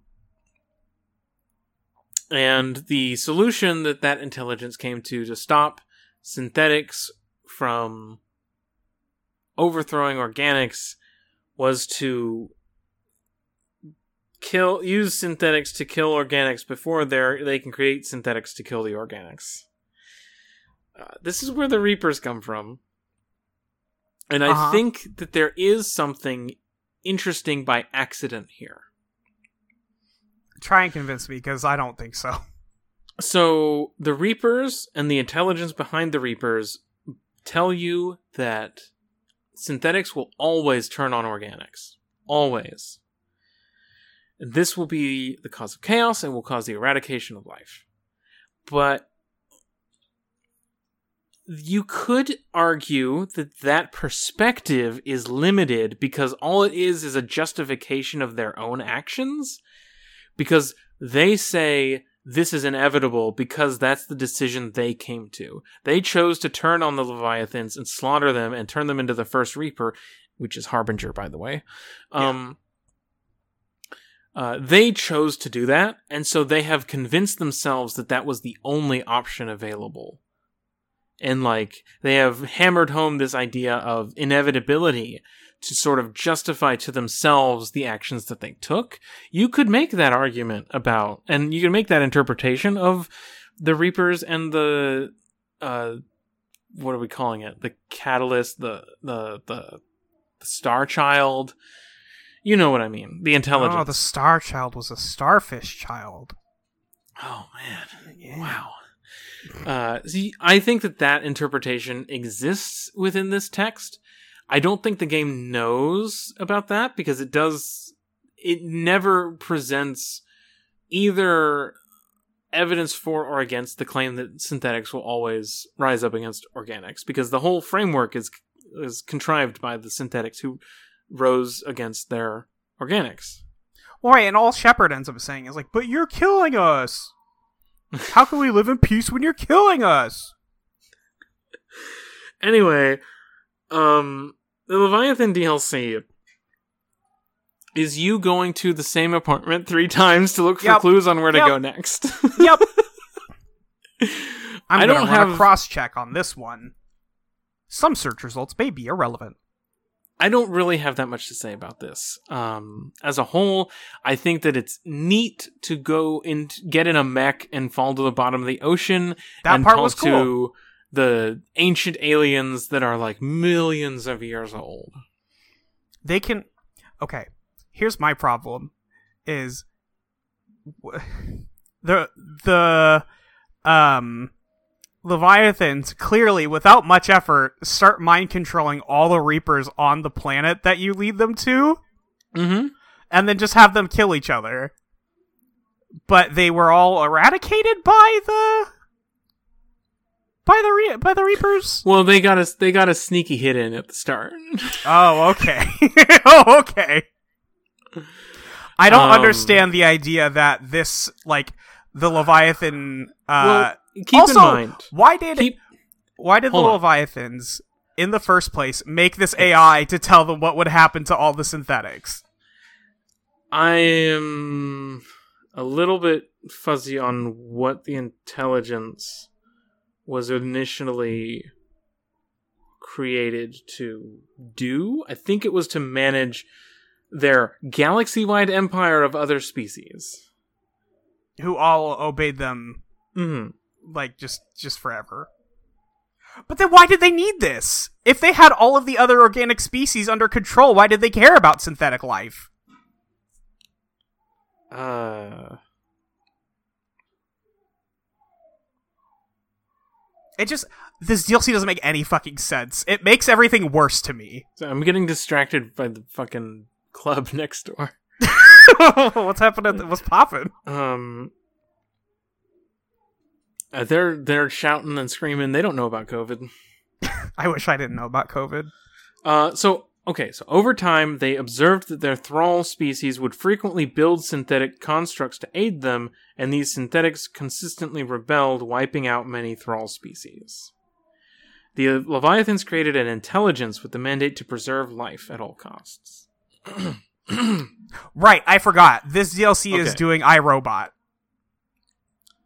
Right, the the unspoken rule zero. Yes. Um, so they saw this happen a few times, or however many times, and they decided that it, that the intelligence decided that it was inevitable. that I hate. I hate this. I hate that. It sucks. This is, this is and just an- also it doesn't add anything to the ending this dlc was released as like uh well here's some extra information that makes the ending make more sense and it makes it worse so. I guess the thing that I, the cool interpretation I just laid out is debunked by this little detail here. But um,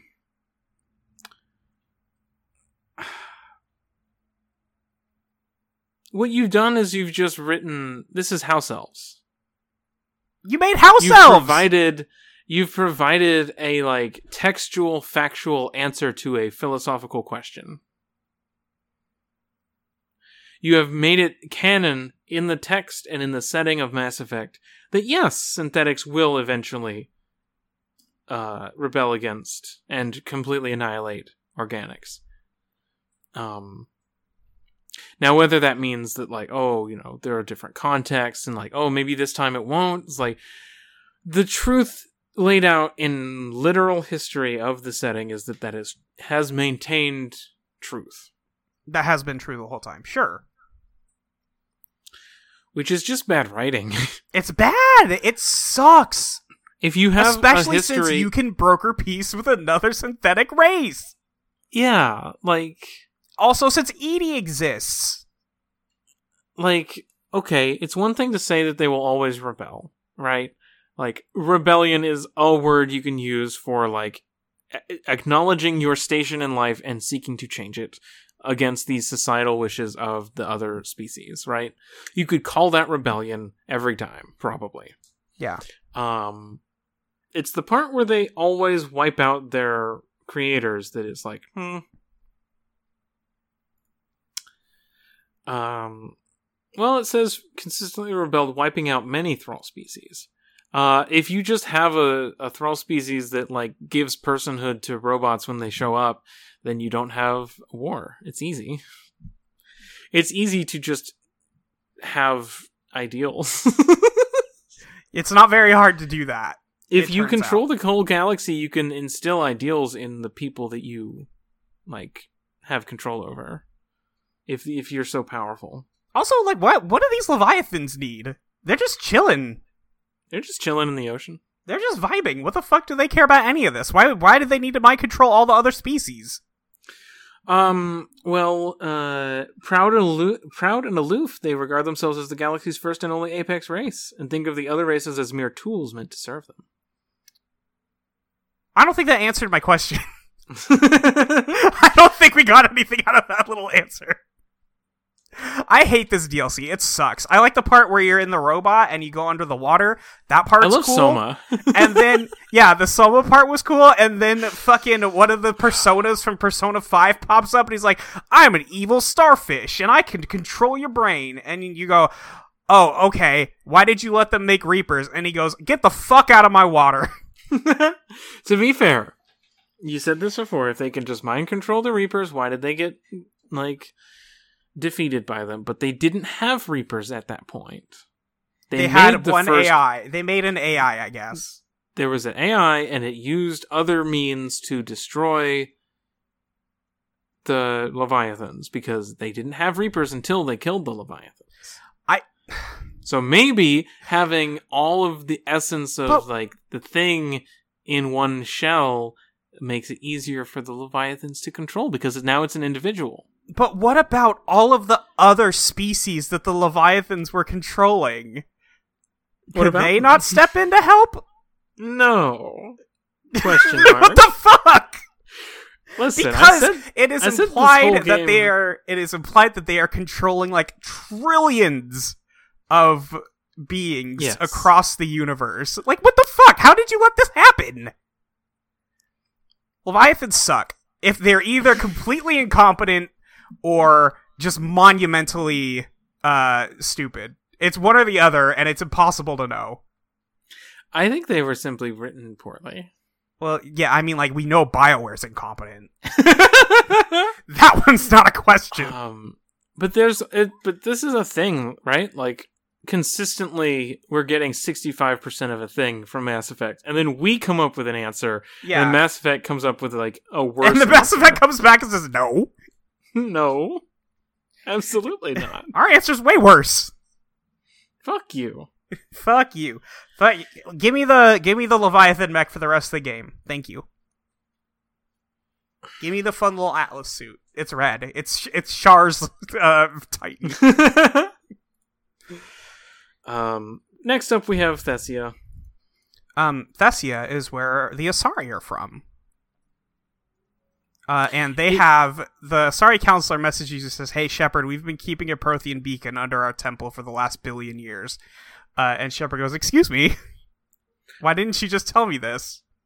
Garrus on this mission is like a couple uh, scientific breakthroughs every couple hundred years, and your people would rule the galaxy, which they basically do. Yeah, and uh, uh, Javik says as much as well.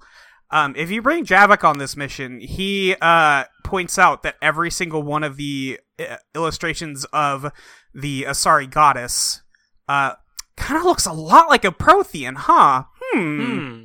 Hmm. Aren't you all stupid? I can't believe you guys warped all of these events into, you know, uh, a faith. Uh, which, you know, that wouldn't ever happen over the course of like 50,000 years. That's ridiculous. No. no. Uh, remember Javik that one sucks. remember that one time Ashley asked if we believed in God? Yeah. I wonder if what happens if you bring Ashley on this mission. Uh, nobody's ever found out, actually. they didn't write dialogue for that. That's never happened. no, the dialogue isn't the game. It's just that nobody's brought. um. Yeah, I don't. I don't know. Uh, I doubt that they remember they had Ashley say that line. That's the real answer. Is they don't know. You make it to the temple. You burn through a lot of Asari troops to get there. Uh, you feel very bad about war. Um, and then you unlock the Prothean beacon, and oh, who's that? That's Kai Leng's music. That's Kai Leng's music. Oh he shows shit! up, and you duel him. Except that also he has a gunship that blinds you with its spotlight, so that he can recharge his shields. Because you, You- can't win this fight. You can obliterate this twink, and he still comes back. Um, I don't know that he's a twink, but He's yeah. he's probably not really a twink. He just sucks. It's kind of what I associate twink with. oh, okay. You just Guy, associate guy who twink- sucks. twinkness with sucking. I gotcha. Uh-huh. Um, so also fun fact that I learned from the like greater Mass Effect community in doing some other reading, is that Kai Leng canonically is like repulsed by the sight of aliens. So that's neat. Wait, that's what? why he's with Cerberus. Yeah, he's like he hates aliens so much. Uh, he he also describes Asari as whorish. Oh, well, that's Yeah. what a fun guy. Uh-huh. Uh So you lose this duel with him because the script says you have to lose this duel with him. And you have to fall off a cliff. You have to fall off a cliff for a little bit, but you're okay. And Um, he and he eats the Prothean a uh, VI that pops out. Yeah, he just slurps it right up and leaves. Uh, and then emails you after the mission to say, haha, idiot, I beat you. Haha. it's fucking so stupid. I hacked the email account of the of the Asari like mm-hmm. leaders and emailed you that you suck. Specifically, here, I'm pulling it up now. Kai Leng is the fucking Joker, bro. He says, Good, you opened this message. This isn't actually a Asari military command. They're busy tending to what's left of their planet. So you survived our fight on Thessia. You're not as weak as I thought. But never forget that your best wasn't good enough to stop me. Now an entire planet is dying because you lack the strength to win. The legend of Shepard needs to be rewritten. I hope I'm there for the fi- the last chapter. It ends with your death. KL. From KL. From KL. Um, Just So in case you couldn't figure out who it was from, it's from Kai Leng. this fucking ridiculous asshole. This edgy motherfucker who's like so cocksure that he's just like hacking into your email to say, haha, idiot, I beat you. Yeah. Um, Ah. also, the legend of Shepard needs to be rewritten. End of email. No, wait. I hope I'm there for the last chapter. No, wait. I need to say one more. Wait, wait, it wait, ends wait, with wait. your death. I don't think she'll get it if I don't say that. if I don't say that. God, It's this so guy's bad. such a fucking chump. He's such an idiot. But so you fail. Thessia falls, and um, and then you have PTSD again. and Shepard is like shaken by this loss because that's the only time you've ever failed a mission in Mass Effect. Uh-huh. you message you, you call up Anderson and you're like, bro, what the fuck just happened? And Anderson says, Well, you gotta learn how to take the L. God, even Virmire didn't have like this level of Shepard sulking because she She doesn't up. even fucking care. She's like, Yeah, I left Ashley on Virmire, what of it? There's a reason her name is Ash. Big fucking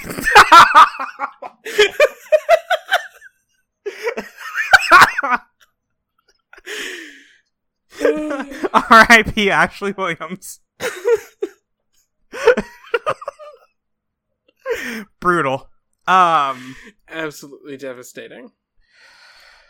so, um, you get everybody together and you say, "I'm fucking tired of Cerberus. Does anybody know where Cerberus operates out of? Anybody here in the club know where Cerberus is? But first, we have to take a break Oh, why are we taking a break? because we have mandated shore leave. Right. I is this where Citadel fits in? Yeah, it has to. Right. Yes. Yes. Yes. Okay. So Citadel happens. okay, so there's two halves of this. Yes. The first half is someone's trying to steal the Normandy. Also, Uh-oh. they're hacking into all of your files. they're hacking all IPs simultaneously. They've stolen all your files and your Spectre codes. Got- also, yeah. I'm here, uh, Alliance personnel member that you've never met before. Hello, I'm not suspicious. Hey, it's me. I'm a cool lady with a ponytail, and also I'm scared of guns. And so Ah. it starts off with this like mission where you like you have to go to the sushi restaurant and hang out with Joker. And he's like, "So why'd you invite me out?" And you're like, "Wait, you invited me out." And then the Joker shows up. a big squad of mercs comes into the restaurant, and the lead guy is like talking all smooth and jokey, like, "All right, let's get this show on the road, etc., and so on."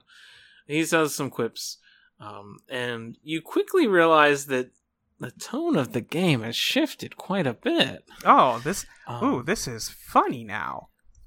because you tell Joker to leave out through the back, and then when somebody turns to shoot him, you take that guy's gun and kill him. And Joker's like, "I, you were using me as bait." And then Yes. he keeps asking you that for the next like thirty For seconds. the next, yeah. f- uh, Well, also for the rest of the hour, also. Well, it comes back at the end, but yeah. Um, that's not a moral decision. That's just a joke. It's just a joke. It's listen. There's no moral decisions in this one. It's all jokes, baby. Um. Um, here's the thing. yeah. I appreciate the attempt because at least in this, it feels like it's written. Like there are writers working Yeah. on on this one, where it's like with intent. I mean, obviously the words are written in the other parts of the game, but this is like the first time people are writing with intention. Yes. They're just shooting a million jokes at you. They're they are trying their hardest. you they basically turn this into a, like an uncharted situation where like you get you lose all your you lose everything that you have and you just pick up this gun which is the suppressor gun that we've uh been so We've been talking about a lot. of and you just go through this whole mission of uh trying to get back to the ship Yes. and meeting up with Liara who is like horny for you immediately Yeah. Which I guess is kind of funny because he's Um, not nearly this forward in like the main game, right uh, and then Wrex shows up and he starts calling everyone princess. Yeah, he's just he just crashes into the game and he's there now. He's there. I mean, I appreciate that he's there. Thank you, Wrex. But also stop Yeah. doing gender. Yeah, stop doing gender. Um and then there's just a lot of banter. There's like a lot of banter Yeah. until you eventually you like you go to this casino and you try to track down this arms dealer guy to try and figure out who's hiring these mercs to kill you and then you trace it back to the the original person who wants to kill you and it's you. Uh huh. It's an evil clone because when Cerberus brought you back to life, they also made a clone of you. Yes. but then abandoned her because they didn't really because they didn't really need her. a, a Shepard clone. But now that Shepard had left Cerberus, they kind of needed her again. Um, and so now you have to chase after your clone while enduring lots of jokes. And then at some point you go through like a museum and you get lots of little holographic memory, like uh, like history moments. Yeah. Uh, like the Asari discovering the Citadel for the first time, or the founding of the Spectres, or the time that all the species on the Citadel banded together to kill the synthetics that were achieving sentience. Um, and then, like, you get locked into a little box in a little vault, and uh, the evil Shepard says, I should go. Do you Yeah. get it? Do You you, get get, it. it? Because that's what Shepard says at the end of most of her conversations in Yep. the first game. hmm And then Shepard's like, I don't sound like that. I say more, I say things like, we'll talk more later, which is what she says in the second game Yeah. for generic conversations. yes. Um, there was one or two jokes that actually landed for me. Yeah. There were. There's one or Um, two, but they shoot when- so many. They do shoot a lot. Uh, when it says it gives you the mission prompt mingle to like blend in at the casino, and then like a million mission objectives pop up as and point to all the different places you can go to mingle with the crowds. Yes. That was okay. Was that supposed to be a joke? I feel like it, it was a joke. I I don't know. I did not get joke on that one. I mean, like that's fair. It is funny. I don't remember what the other joke felt like was. it was which is unintentional. It's pretty damning that I can't name the other joke that. but- it's because it's two out of four thousand. yeah, that's true. They are constantly launching jokes, but nobody in this crew is likable enough except for Wrex. But they're fucking him over uh, with this entire thing, And like and it's none just of the not characters, none of the characters are really acting like themselves anymore. Right, we've entered the Bizarro universe where everybody's just kind of everybody's just kind of the same. You everyone know? is everyone could be played by Troy Baker. yes, and nothing would be different. Anyway, uh eventually she does get onto the Normandy and start to steal it, and you chase her and you fight her, and wow, isn't that exciting? Um, and then at the end, you're given the option: do you save the clone or let her die? And you try to save her, and she's like, "Nah," and lets herself die anyway. Oh, I just killed her. Well, she just lets go of the ship and falls if you uh, try to help her up. But the reason is that you and her are on your final duel, right? You're like tussling. Yeah. You're rolling out the back of the of the Normandy in the shuttle bay, and you both are hanging off the edge. And then real Shepard has teammates that come in and help and like pull her up and save her. And then clone Shepard looks over to the girl who's helping her, whose name I don't remember. She's uh, the she's the not evil alliance person. Yeah, exactly. And she just like, no, I'm not helping you, and turns away. Um, because the power of friendship. Eat shit. Strong. Go to hell. How dare you? How dare you imply Mass Effect is a game about the power of friendship, BioWare? Go to hell Here's hell. the thing. This DLC comes with a lot of interactions, like new tiny scenes for all the different characters that you can trigger in this new area. Uh, and just like you can go and shoot targets with Garrus, you can go take Javik to be in a movie. Um, well, that part's part of the DLC. If you are not playing the role of a Mass Effect fan, then you get lesser versions of all of those scenes. Yeah. Like if you're not willing to be the character who like I'm going to let Garrus win this one, then the scene just ends and it's very boring. If you're if you're not going to play along with what happens in the movie scene, it's just going to be a meandering mess and nothing's going to happen and you're not going to like have any character moment. Um, yeah. There are a lot of things where it feels like I was being punished for not playing into the audience for this DLC, which is people who already care about these characters. Yep. So that Garrus thing is actually in the main game. Oh. Yeah, that's actually in the main game. That's not a DLC thing. The Javik one is the DLC. Um and uh, the, then the, that means that the Garrus interaction is the one where you try to help him smooth talk pick up a girl. A yep. Yeah. yeah. the one other female Turian in the, the one game. other female Turian in the entire game is just some rando who's at the bar. Um, that scene sucks and it's pointless and nothing happens. And you don't get a new insight into the character and you don't initiate any kind of character growth either. It's just and it's all very silly because Garrus has a like reputation previously about being like a kind of smooth uh in theory. But i guess like this is the opposite where it's revealed that he's not. But it feels like well, very forced. well i know that he's awkward in the romance path for him.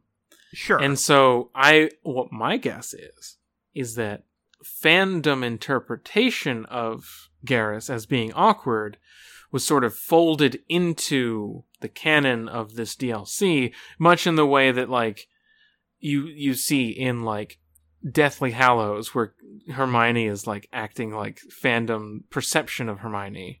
Yeah, you know what I mean? Or like yeah. it's an exaggerated version of the character. Um, that's the impression I get that could be totally wrong. I could be yeah. totally off base there. But it really feels like this all of this DLC and all of these interactions are built specifically for people who really like Mass Effect, who really oh, like is. these characters. Yeah, it, it and are like is. really invested in the popular fan uh, vision of these characters. The thing is, I know you're right because I I interact with the people who this DLC is for, and it sucks. Um. Anyway, I really wish that you could save Clone Shepard and have her as a party member. That would be very funny. That would be so cool. But also, let me hit you with this idea. Okay. What if it was the other Shepard? What if it was like male Shepard? That would be super funny. That would what if really it's your long lost brother Shepard? There's another point where I or I think that the other Shepard model that you don't use could come in handy in this game. Uh, but we'll get to that in a minute. Um, but I just think they're wasting so much potential here. They could have added clone Shepard to your party, and then you could have two Shepards And think of what it would be like to have clone Shepard during like the fight with the Reapers. oh fuck, two of them? Jesus Christ. You could really write some interesting stories if that idea had been like a core part of. What if instead of EDI getting a body, you had a clone of Shepard? Yeah. Like, just straight up. Like, okay, no, we're done with like artificial intelligence. What about artificial human? Let's like have Yes. that theme Let's move on. instead.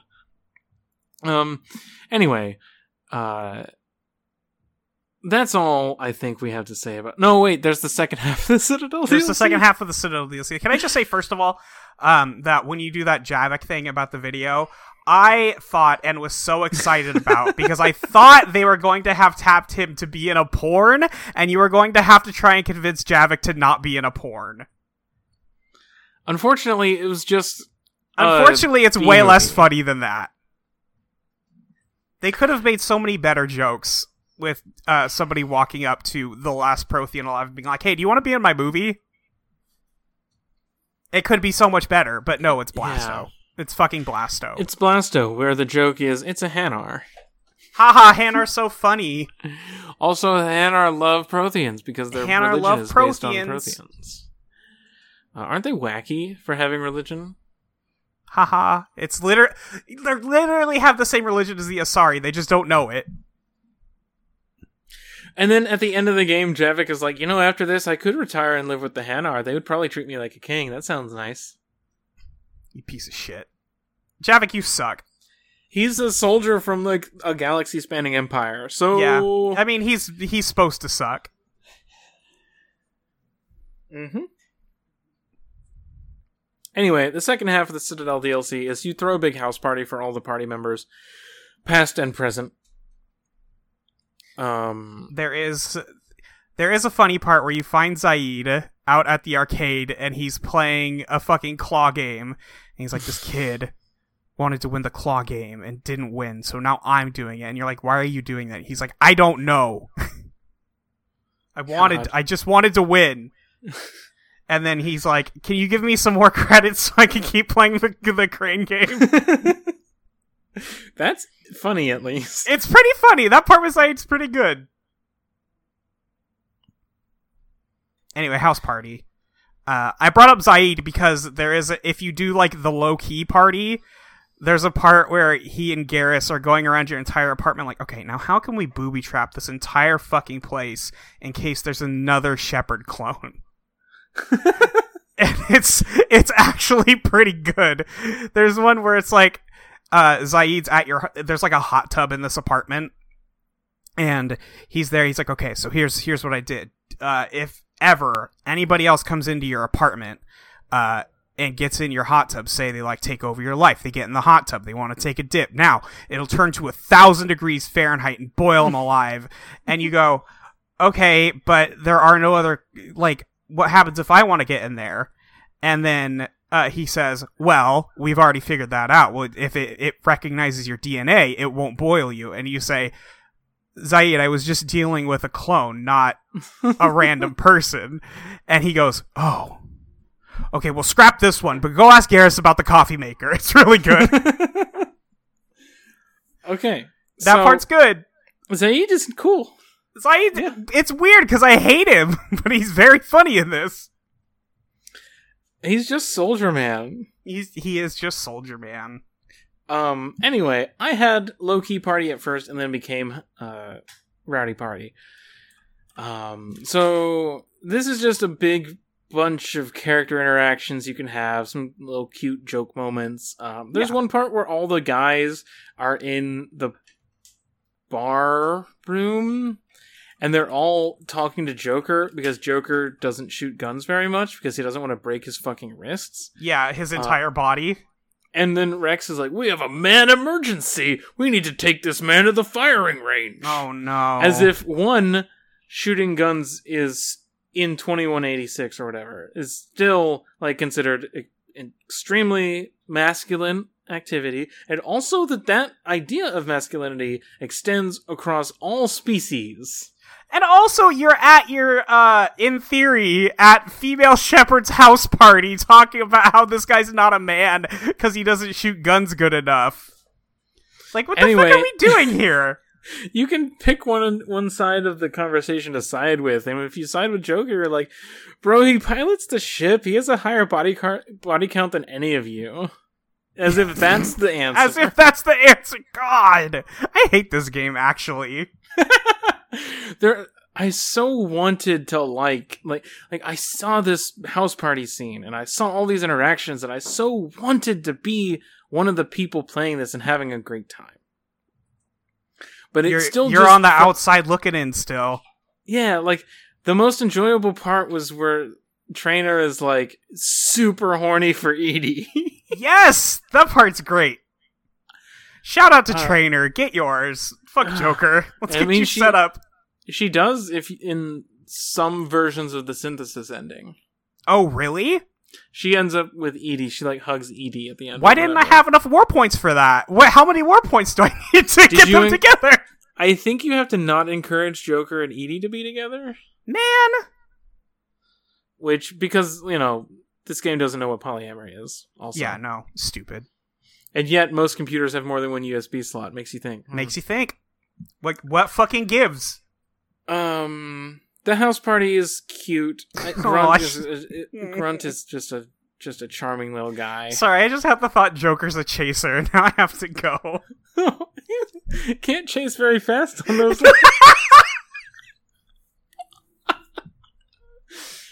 oh, I mean, no, but Traynor is the robo chaser, Yeah. And then EDI's like, "I can show you some pornography of uh, android and human like mating," and she's like, "No, no, just, That's not. yeah, okay, yeah, send it." To But me. yes, but send it to me. But that's not what I mean. Uh, Um. Anyway, uh, Grunt's great. He spends the first part of the party at the door, turning people away on the video. He's like, "No, you can't come in. No, get out of here. I I, told you no already." And I then, love that so much. then in the later parts, he's sitting in the in the shower with the shower running. He's just sitting in the corner. He's just mumbling to himself. Then you talk to him in the morning. He's like, "I cleaned it up. I cleaned the shower for you. Don't worry." Don't worry. Uh, I- so cute. I had a part with Grunt and Wrex where they're both just sitting on the couch, and you go sit with them, and they just go Shepard, Shepard, Shepard, Shepard. Uh, it's a weird scene. Uh, I wish I had gotten Grunt sitting in the shower, just sad uh, instead. Um, there's a scene in the breakfast scene where like, uh, James, who we haven't mentioned at all, he's here. Forgot about James. I also forgot about James for most of the game, but when I did bring him, I was always like pleasantly surprised by um how fun his character is because he's just this buff, beefy guy. He's just a big and he's- meathead who doesn't know what's happening. he's actually like charming and funny sometimes when I bothered to bring him along. But I played with Liara and Javik for the whole game. Yeah, I did Because- too because I wasn't bringing him. He's too horny for you. I didn't even interact with him enough to get. her to get Oh, he's very horny for you. Um, but I took Liara and Javik one because I wanted to see Javik because I was like enamored with this idea that the DLC character was actually part of the game, Yeah. and also because like after Mass Effect Two, in my head, like Shepard and Liara for my playthrough are like just really close. Uh, they're not dating, but they're like really close friends, and they're like, you know, the that Liara is the closest person in Shepard's life, even though they're not like you know romantically involved. Yeah. Um, and that was also the just the vibe I got from the Shadow Broker DLC. It was just that these two characters have a lot of chemistry, um, and so I just used Liara for the whole game. Um, yeah. I I listen, you know I like Liara. I've always Yeah. liked Liara. she's fine. I she's not as interesting in this game as she was in the Shadow Broker. Yeah, no, I wish she was as interesting as she was in the Shadow Broker. Um I yeah, I basically just use Liara and Javik. Every once in a while I might throw like Tali in there or uh, I never took Garrus. He made a qui- he made a quip about it that I never took him uh, on any missions during the Citadel DLC. Yeah. He was like, "She never picks me." Oh, you know, Kaidan got that line in mine. Oh my god, that's funny. Uh, yeah, I didn't. Kaidan realize- wasn't even in that DLC because he was not in my party. I thought that was a joke about how people didn't like Kaidan or something. Nope, it's a joke I- about your personal preference. it's a joke just for whoever you pick the least. Yes. Garrus is like, why Uh, doesn't she like me? I'm the I'm Hawkeye. Everyone likes me. anyway, um, there's a part in the party where James is like talking to Kaidan, Liara, and Jack, and he's just like, "No, I'm not saying biotics aren't cool. I'm just saying you can't compete with this peak performance body." he has, Leo- he has the, the perfect male body. It is peak performance. and then Kaidan's like, "What about those of us who have both? Huh? Anyone?" Everybody's like, shut up, Kaidan. No, you don't. And Liara just picks James up with her mind, and he's like, "Oh." Oh. Oh, it's kind of tingly, among That's what- other things, and looks down at his dick. What the fuck? Fucking idiot. Uh. James is like a, a, sleeper hit character. Um, I yeah, I if I gave him more credit than I ever do, I'd probably like him more. But his like first interaction when you're on um on the uh on the Normandy with him is he's just extremely horny for you. also, I didn't talk to anyone between missions, That's I you only- probably saved yourself some trouble. uh, except for Traynor, of course, because you know. Well, yeah, obviously. Uh, anyway, the party ends, uh, and I was going to tell you about breakfast because, um, James is just making eggs, and he runs down the list. Kaidan, eggs. Jack, you want some eggs? Wrex, egg time. And it just goes down the list of every character here, offering them eggs, just asking if they want eggs, and then Shepard eggs, and then after you finished it, every time you talk to him, he just says Shepard, Shepard, Shepard, as he's like flipping eggs in a skillet on a repeat. God. And so you can walk over three feet and talk to Wrex, and then once you finish with him, you know what he says Shepard. Shepherd. Yep. So you just run back and forth. Shepard, Shepard, Yeah. Shepard, Shepard. That's that's the grunt and Wrex scene I got. um so yeah i did have some fun with this dlc but it was not the fun i was supposed to have no. um and i just i want to like all these characters and i can see versions of these characters that i would really be invested in if like i guess this is a good as point to talk about this as any but like we know that for example mass effect 2 was made by mostly new people from mass effect 1 Yeah. and i can't imagine that isn't true for this game like They came out really fast, two to three. So I'm not sure. isn't it like I want to say like it's they two put years. out a game in between them though I think it's two years, but I want to say it's more like eighteen months or something. mass effect 2 january 2010 uh, No, I think it was a full two years. mass effect 3 march 2012 That's pretty quick. That's pretty quick. Um, but like, can you imagine if like there was a consistent team throughout all three games? Yeah. And like, you know, even if it was the same scale, even if they were still within the confines of the system that we have currently that involves like horrible crunch and horrible like treatment of workers even outside of the human cost to this, like the structure of capitalism has denied an interesting story to this trilogy because Yeah. like it it completely disincentivizes like keeping the same staff to write the story across three games. Yeah, you're you're just handed a book that has like the lore in it. And some of this is like assumptions made here. Like I don't Yeah, know. I haven't know compared sure. credits. I haven't taken the credits from each three game and like compared the similarities, but like just having a team that got better at making the same game three times and telling a story over the course of three games. Like that sort of consistency in the back end would have made such a difference because I know they didn't know. I know when they made Mass Effect 1 they didn't know what the ending was. Yep. They've had like interviews with writers and people who worked on Mass Effect 1 who had like, "Oh, we thought maybe it would be something with dark energy or something like that." It- I which- saw somebody message me saying that that like ending they didn't use was about biotics ripping the universe apart or something. Yeah, exactly. Or like trying to cultivate species to create the right type of biotics to keep entropy from happening. Um and like they didn't know. They didn't know.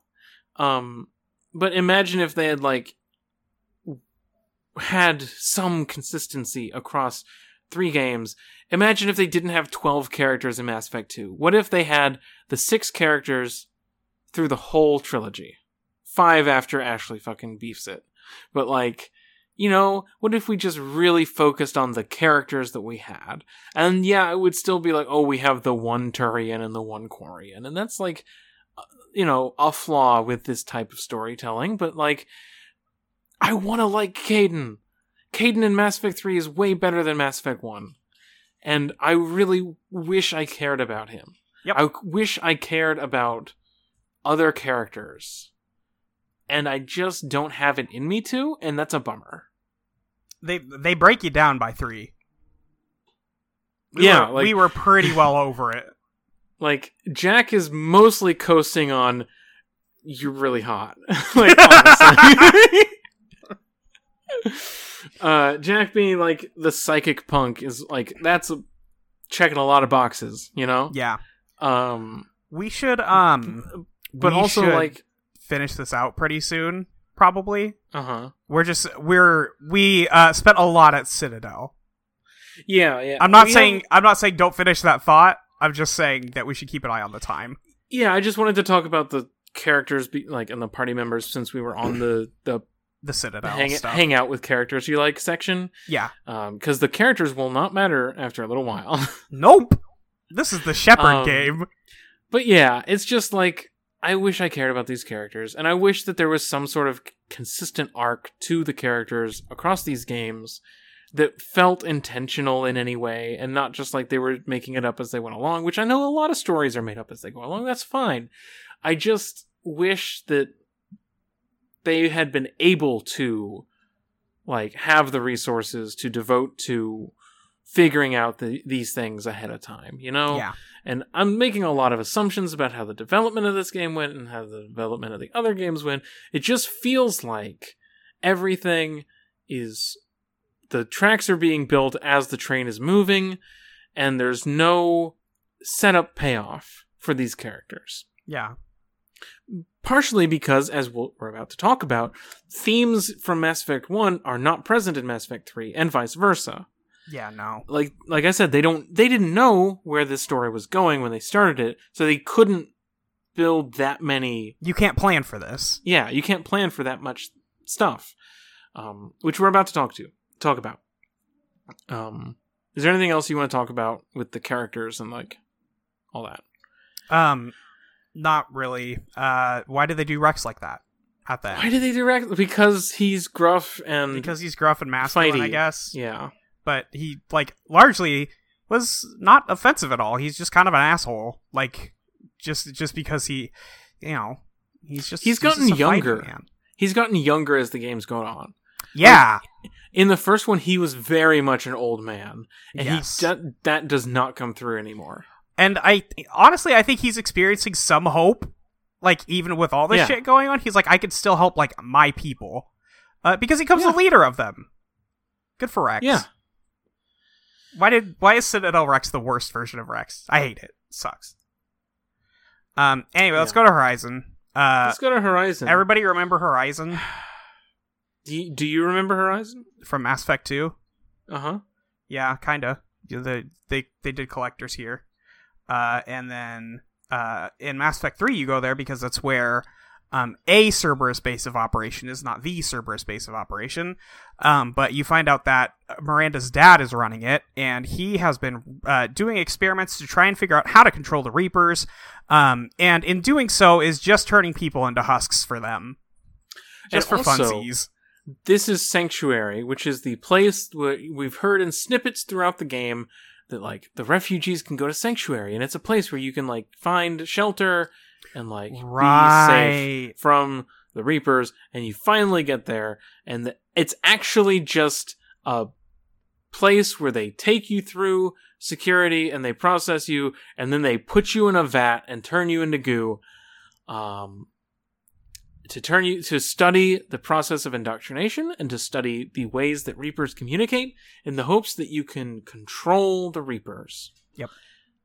And by the end of it, whether or not Miranda is dead, uh, which she was in mine, um, basically the conclusions that are drawn from this are yeah, yeah, we could probably learn to how to control the Reapers using this technology and this like information, and it came at too high a cost, but we should probably like keep it and use it, Yeah.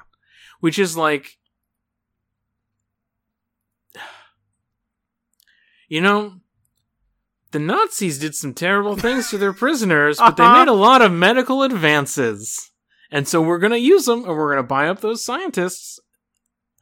Yeah. And it's just completely without comment. Like I don't know. It's it's it's bad. yeah, it's Like really bad. this is basically a a death camp. Yep. Right? it is. like and it's not really treated that way it's kind of tre- it's like they kind of know because you find like audio logs of people who are so psyched to show up and it's Yeah. like, oh i can't wait to finally be safe from the reapers and this they- is this is a uh, worse version of that retirement program in the Outer Worlds. god where all those people go and they think, "Oh yeah, I get to be rich now," and then they don't, and then they get murdered for fun. for fun hey that uh story dlc dropped for the outer worlds did you yeah, ever uh, nope, sure fucking didn't. no? No, we're doing enough. Um. Yeah, that's the main thing there. Also, Miranda's there, and um, if you don't warn her about Kai beforehand, he will kill her. Uh, yeah, I feel like I did do that, and then he still killed her. Hmm. But maybe I I didn't do the like maybe there was a follow up thing I needed the- to do and didn't do. The thing I read is that after you encounter him on Thessia, you get his dossier from Anderson, who's like, like dealt with him before. yeah, And then after you've opened that email, the next time you can talk to Miranda in the Citadel, which is when she didn't show up for me. Um, you automatically warn her about Kai Leng, but like that didn't happen for me. So I did dead. talk to her though, and she died. I don't know, whatever. Mm. Miranda is a character who is squandered here. Yeah, they waste her on this because I think because so many people didn't like her in two for whatever fucking reason because she's girl. Uh, yeah, She's girl. Oh, I fucking hate it when girl is hot. yep. I hate that shit. I hate it when girl's hot. Uh, um, yeah. Oh, you wrote Cerberus base, and I was confused about what that meant. Yeah, there's an actual Cerberus base you have to attack too. the, the the real one, which is where the Illusive Man is hiding. Yes, that's where he's at. Uh, and you go there, um, and you you do like some stuff. EDI is like, "This is my mission. Actually, you should let me come with you." Um, and she can There's hack into stuff.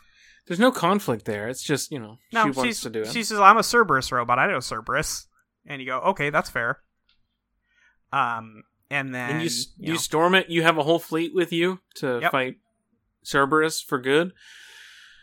Uh, you finally make it to the Illusive Man room, and you get to sit in his chair. yeah, you do sit in his chair, and he's like, "Hey, that's my chair."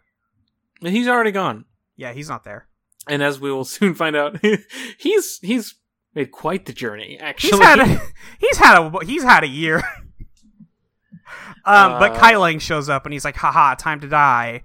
Uh, and then, and then you gonna- shoot him six times with your suppressor pistol. I had I had the like the Spectre shotgun at that point, so I just kind of Mhm. walked up to him and clicked twice, and he was pretty much good. Uh, except for he had to recharge himself twenty times, so you know, yeah, he has to break the floor so he can recharge his shields. yeah, that wasn't cool. That it just wasn't fun. Why did they do this? Oh, wh- in the Thessia fight, is he using the big spotlight from the gunship as like a solar To recharge? thing to recharge his I shields? don't think so. I think he's trying to blind you. That would be too cool. That would be too cool. no, Kai Leng's not cool like that. no, no, he's cool in the way of like a, he's from a edgy notebook from a teenager. This is a, somebody's fucking RP character from Gaia Online when they were 13. Hmm. No, he's somebody's uh Shadowrun character. I feel like I said the same thing, but No, I don't think Shadowrun is that popular. Like the, I don't think the circles cross that much. On okay. one Okay, for Gaia that's fair. Online. I feel like people who were really into Shadowrun around the time that Gaia Online wasn't on fire uh, would laugh at people who were on Gaia Online. That's just my perspective, though. Okay. All right. Um, but the Illusive Man got away, but we did reclaim the the Prothean VI. We got the Prothean VI back, who tells us that the catalyst that we've been searching for this entire game for the uh, Crucible, which is the space gun, is actually the Citadel. And the Illusive Man pops back up and he says, Oh, by the way, I told the Reapers that the Citadel is the catalyst, so they took it to Earth. And you're like, Fuck's sake! For real? They moved the Citadel to Earth, and They now just pushed it there. it's in Earth's gravity. Also, it looks way smaller now. It's way smaller now because the Reapers touched it. like They made it tiny. this, the Citadel has always looked too small to contain the amount of life that it does. Yes. To me, it that seems like that grid shouldn't be city streets. That should be No, like way. it should be way cities. more intricate. Yeah. Um, and now it's so it's so small when It's it compared to. Earth. It feels so small now. Um, Which let's- is such let's- a bummer. The Citadel felt so big in Mass Effect 1, and that was one of the coolest parts. yeah. It's like a weird alien thing. Yeah. Now it's just a dildo hanging over Earth. Now it is just a dildo. Um, the scale of everything in this game is weird and wobbly. Yeah. I was gonna say, I think my problem with like the Normandy being that big, uh, is that also in various scenes it is bigger or smaller depending on what like they have el- what else is in that scene. Mm-hmm. I don't think anybody has. I don't think anything has a consistent size. Which sucks because, like, you know, if I go on the wiki, I'm going to find s- exact specifications for the Yep. ships. Yep. Don't do it. Let's go to Earth instead. We're on Earth. This is it. It's Earth. Did you know that this is it? This is it. This is the Is this is the final battle. So you're going to go up to all of your characters and you're going to say, "This is it." and they're gonna say, uh, "Okay, okay, guess okay," this is it. and then the one you've been talking to the most says, "Hey, wanna fuck?" Uh, bef- just in Oh. case. Uh, I got that before storming the Illusive Man's stronghold, where um Uh, that might have been when it happened. Still. Traynor is like, "Hey, are you okay?" And Shepard's like, "No, can you stay with me until the call comes?" And then I guess you fuck or whatever. Yeah, yeah. Uh, Liara came in and was like, "Hey, um, I hope you don't die. Are you good?" Because Shepard, this entire game, has been telling all of her crew when they ask her if she's feeling okay, she just goes, "No, dude, this is too much. Like, I can't keep doing this." And they go, "Oh well, you're doing it. Bye." There's like four distinct scenes of your Shepard trying to reach out to somebody as a lifeline, and they go, they like slap you on the back, and they're like, "All right, you got it. You're doing great, Shepard. Bye." Well, it would be hard to write intimate dialogue with a character you don't know, you can't guarantee anything about. Yeah, I I suppose that's true. But also, like, if these characters have been with you for three games, you think you could find a way to make them somewhat caring, even if they don't constantly agree with you. But like, if you never used Garrus in Mass Effect One or Two, and then he's still on the ship in Three, you're not going to have that connection as a player. but he he's the one still treats you like you have that connection because if you go do that fucking gun scene where you're on the citadel doing snipers with the with the cans he still has that like familiarity and like damn it was you and me this whole time. Like it's they tried and they did a Oh. bad job. They did it wrong. That reminds me, I got into two romance conversations with Liara and Kaidan, where they both, where they like you sit down to have lunch with Kaidan at the Citadel, or you look out at the pretty view with with Liara, and it's like, oh, they're playing the romance music, and then they're both like, I just wanted to say that I really respect you, Commander, as like a friend, Yeah. because I turned both of them down in Mass Effect One, and so they're just like, I just want to affirm that we're friends now, and we're friends who are friendly. yeah. Um, I feel like I, I had another ra- thing where I could I invited Liara to the apartment. Mhm. Um, and I feel like if I had chosen different options, I might have reopened the path to a be in a romantic relationship with her, but I didn't, or I fucked it up. Uh, so it was just like, "Hey, Liara, do you want to do your homework at my place?" and she just sits on the couch and does reports or something. oh, was that because in mine she started playing the piano? She's she played the piano briefly, and then she was like, "Well, I should get back to work." Yeah, that's no, that's pretty much what it was. Even as somebody who did all the romance for her, she pretty much just came over. You talked about they, and also they say, "Where did you learn that song?" Uh, before, and she says, "Oh, I learned this song from X Y Z." Uh, But they always refer to it as this song. There's no name given to this piece of music. um, that she repeat that she repeatedly plays. It's very silly. Um, also, th- just before we get into the real endgame stuff, Yeah. Liara makes a time capsule She and does. records stuff about you. And this game is the first game I've ever been able to maintain more Renegade than Paragon points yeah, uh, without being a monster. sure. Um, which is nice. Uh, yeah, that good. That time capsule doesn't fucking matter unless you're playing in 2020 and have the extended cut. There's one ending that uses that time capsule, Mhm. but uh, we'll talk about that later. I just wanted to plant that seed. Sure. Um, we're talking about Earth. This is it. This is the final battle. We're It's getting ready. It's London, baby. Uh, are you ready for some dog shit combat encounters? Are you ready for seven brutes? I am. I have my trusty sidearm. Some of us are more prepared than others. You're in a corridor and two of them pop out of the wall to come at you, and I'm like, blah, blah, blah, blah. done. I just backed up and started shooting, and they didn't even get to me. God, I wish. God, I And wish I that knew- was me. I knew that you had had trouble with brutes, and I was just laughing the whole time. I hate you. This is this is um. This No, is when not. I was telling you No, about it's my not. Bloodborne. Oh, 10 minutes later, oh, I finished the game. I beat the both end game bosses. anyway, Um, fuck whatever. Fuck all this other stuff. You lead your people into the fight. You you fight a reaper. You have to shoot missiles at it. That's that's what this whole Earth mission is. And then you get to the dog shit stuff.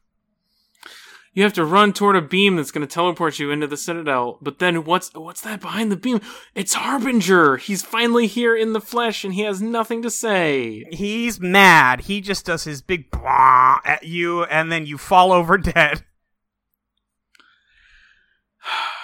Yeah, and then you get up and you're hobbling forward, and it's Phantom Pain time, and you have to shoot three thrall uh, thralls. What the fuck are they called? They're uh, Husks. husks. as they come at you, and then right as you're about to get to the beam, our hero, Marauder Shields, Marauder is Shields. here to save you from the ending of Mass Effect Three. God. Well, now you have to make that like the album art for this fucking. I don't make bespoke podcast art for this podcast. well, it should be in the description then. You can't. I- You can't reference a ten-year-old meme. Watch me. Please, it's eight years old. Oh, sorry, my bad. Uh, yeah, there's a marauder that point. tries to stop you from uh, entering the beam, and you have to kill that marauder. This sucks. This It part killed me. sucks. It was bad. He killed you. Yeah, he killed me because I couldn't fucking aim because the camera camera's doing Guess a you're not that good if you don't have your thing. fancy pistol. I just had a normal pistol this time. just had a normal sucked. pistol. It sucked. Fuck yourself. Anyway, I hope you, uh, you get unless you're onto the citadel. unless you're a very particular type of person, this is the last time you'll be pulling the trigger of a gun in the game.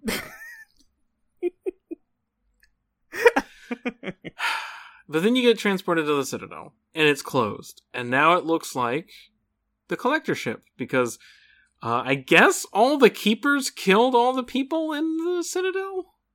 Uh, yeah, I guess so. Guess everybody on the Citadel's dead. They did this way faster than. it's unclear if this is just one part of it and like, oh, most of the Citadel is okay, it's just shut, or like what the deal is, because there's just tons of human bodies around you. Yeah. And they're like, oh, you think they're gonna make another human Reaper in here? You're like, yeah, probably. Damn, wouldn't that be fucked up? Uh, but Anderson is also here. Yes. He made it into the beam. He's looking at this control panel. It says, yes, we can open the arm so we can dock the crucible. Yes. Uh, But who's that? Uh oh. That's Tim's music. It's the Illusive Oh, shit. man. Well, it's the scene is more fucked up because he just kind of starts twitching and he goes, "I can't do this, Shepard," and you're like, "Wait, what? What's your fucking problem?"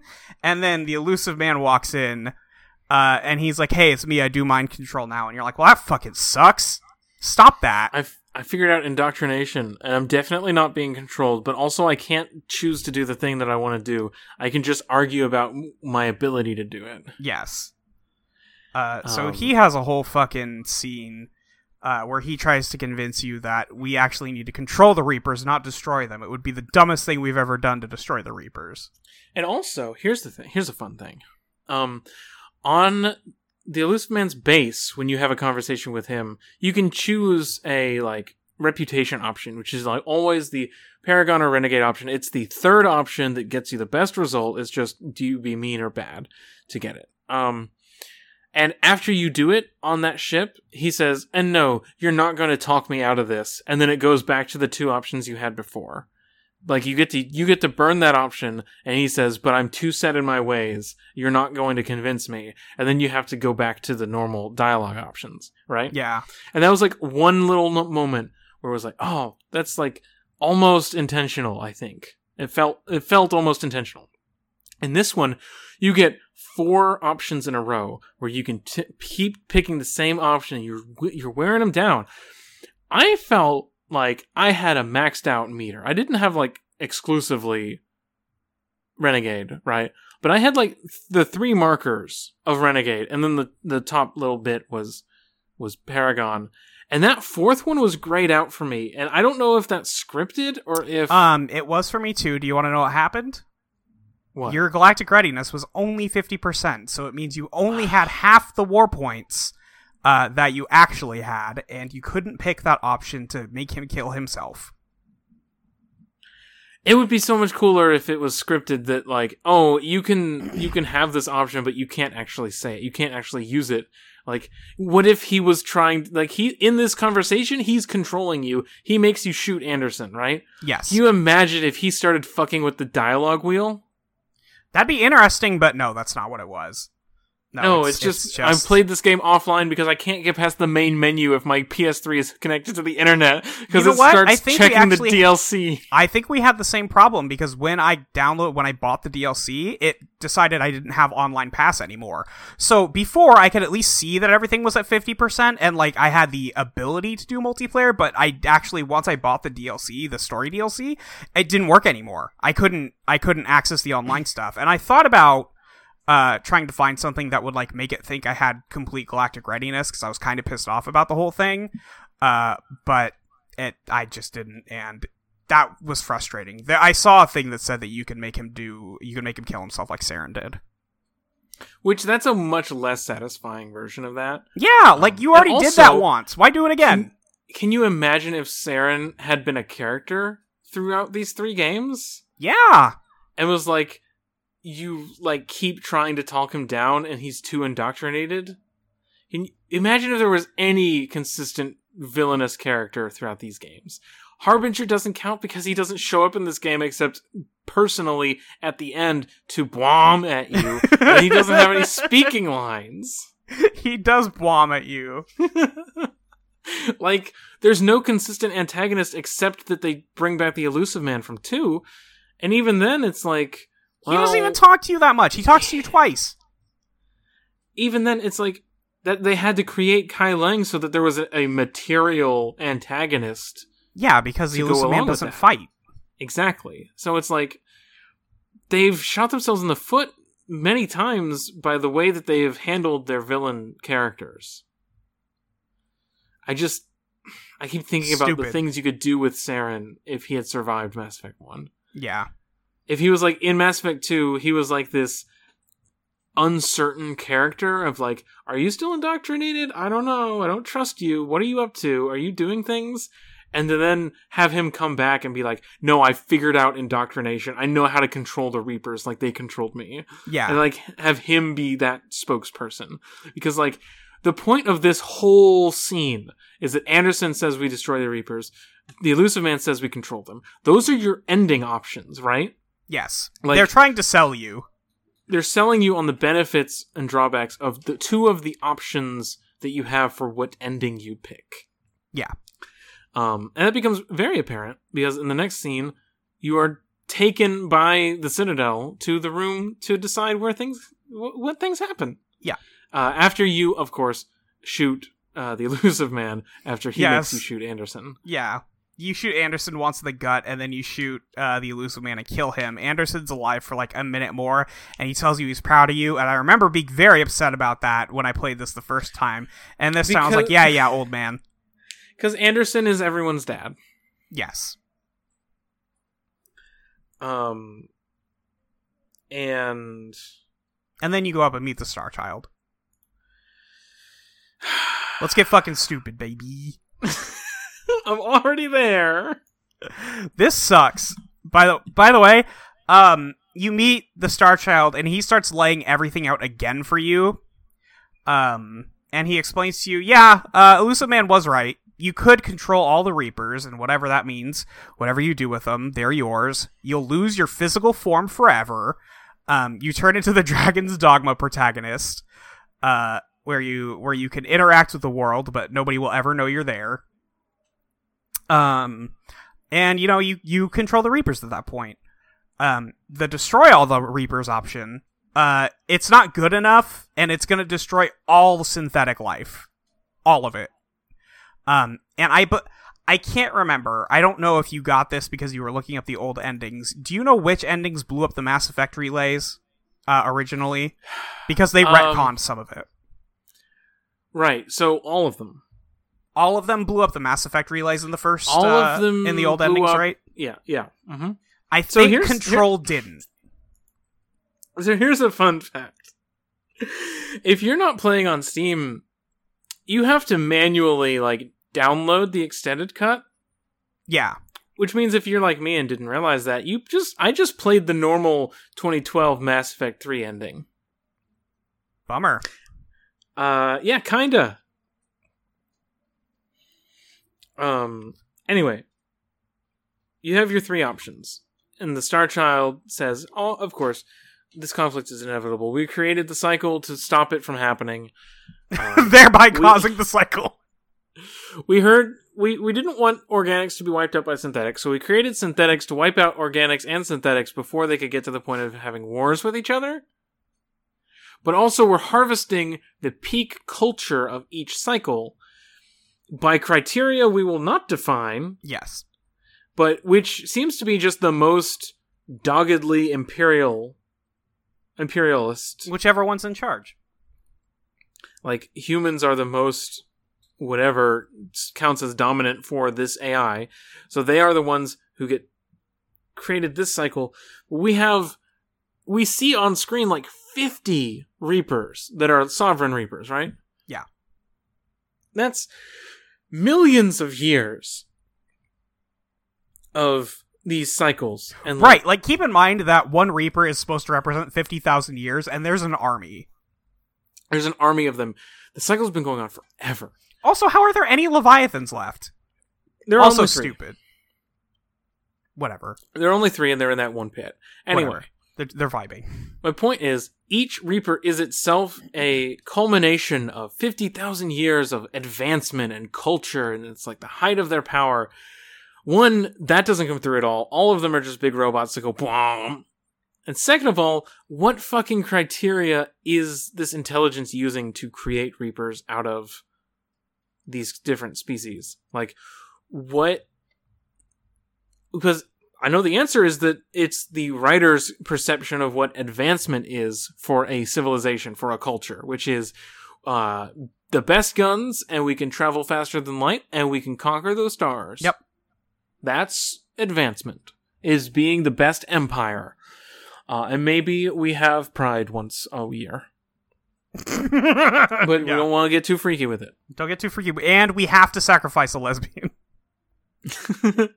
uh, but you know, like just the day to day violence of Empire is good and part of progress. You know, Yeah, I mean, I Um, guess that makes sense for what the Reapers are. Like, if they're a culmination of that kind of culture, if each of them is, they are all the same culture and they're all the violent ones, then I guess that makes sense. yeah, but not just violent because they're not going to Yeah. take Krogan. They're not going to take the Turian, which the Turians are like characterized as the military ones. Yeah, But it's the humans because they have that fighting spirit. They have that that human touch that every sci-fi story pu- gives to humans. The reason that humans are the, the variable race in D and D, right? Mhm. Like this thing where like, well, humanity is more varied than the other species, and they're more determined, and it's all bullshit shut because- the fuck up. because it's all America. It's Yeah. always America. Humans are always America because having other species is just a metaphor for other cultures. And humans are the default because they're America and it's being written by Americans who see America as the default. But I'm Mm. getting off topic. Yeah, we're we're somewhere. um we're talking about the three options, right? Yes. Uh, we never got to synthesis. we you have destroy, you have which wipes out Control, all synthetic life. yeah. We have control, which you become something else and control the reapers. Uh, and then you have synthesis, which puts little green textures on everyone's face. You, yeah, everybody's cool now. Everybody's part robot, I guess. it Uh, synthesizes uh, synthetic Life and and, organic, organic, life. DNA. It, it combines them into a, a sort of synthesis of synthetic and organic life to create something new, a completely new paradigm that will, I guess, mean that there's no more war because we're all going to become Because we'll all finally into- understand each other. Yeah, we'll merge into one type of existence. A new type, if you will. No. Oh, sorry. My bad. So, so yeah, I I had the normal ending. I had like the default ending when I played this game because I didn't know that I had to manually download and install the extended cut Which one did you pick? synthesis because it's the good option. Yeah, it's the good option. It's the only was- good option. and like in the original version, all you get is different colored explosions. Yep. And then the world blows up. um, and then the the the mass relays all blow up. Um, but with the extended cut, you get some narrations, and I was watching this on YouTube, and I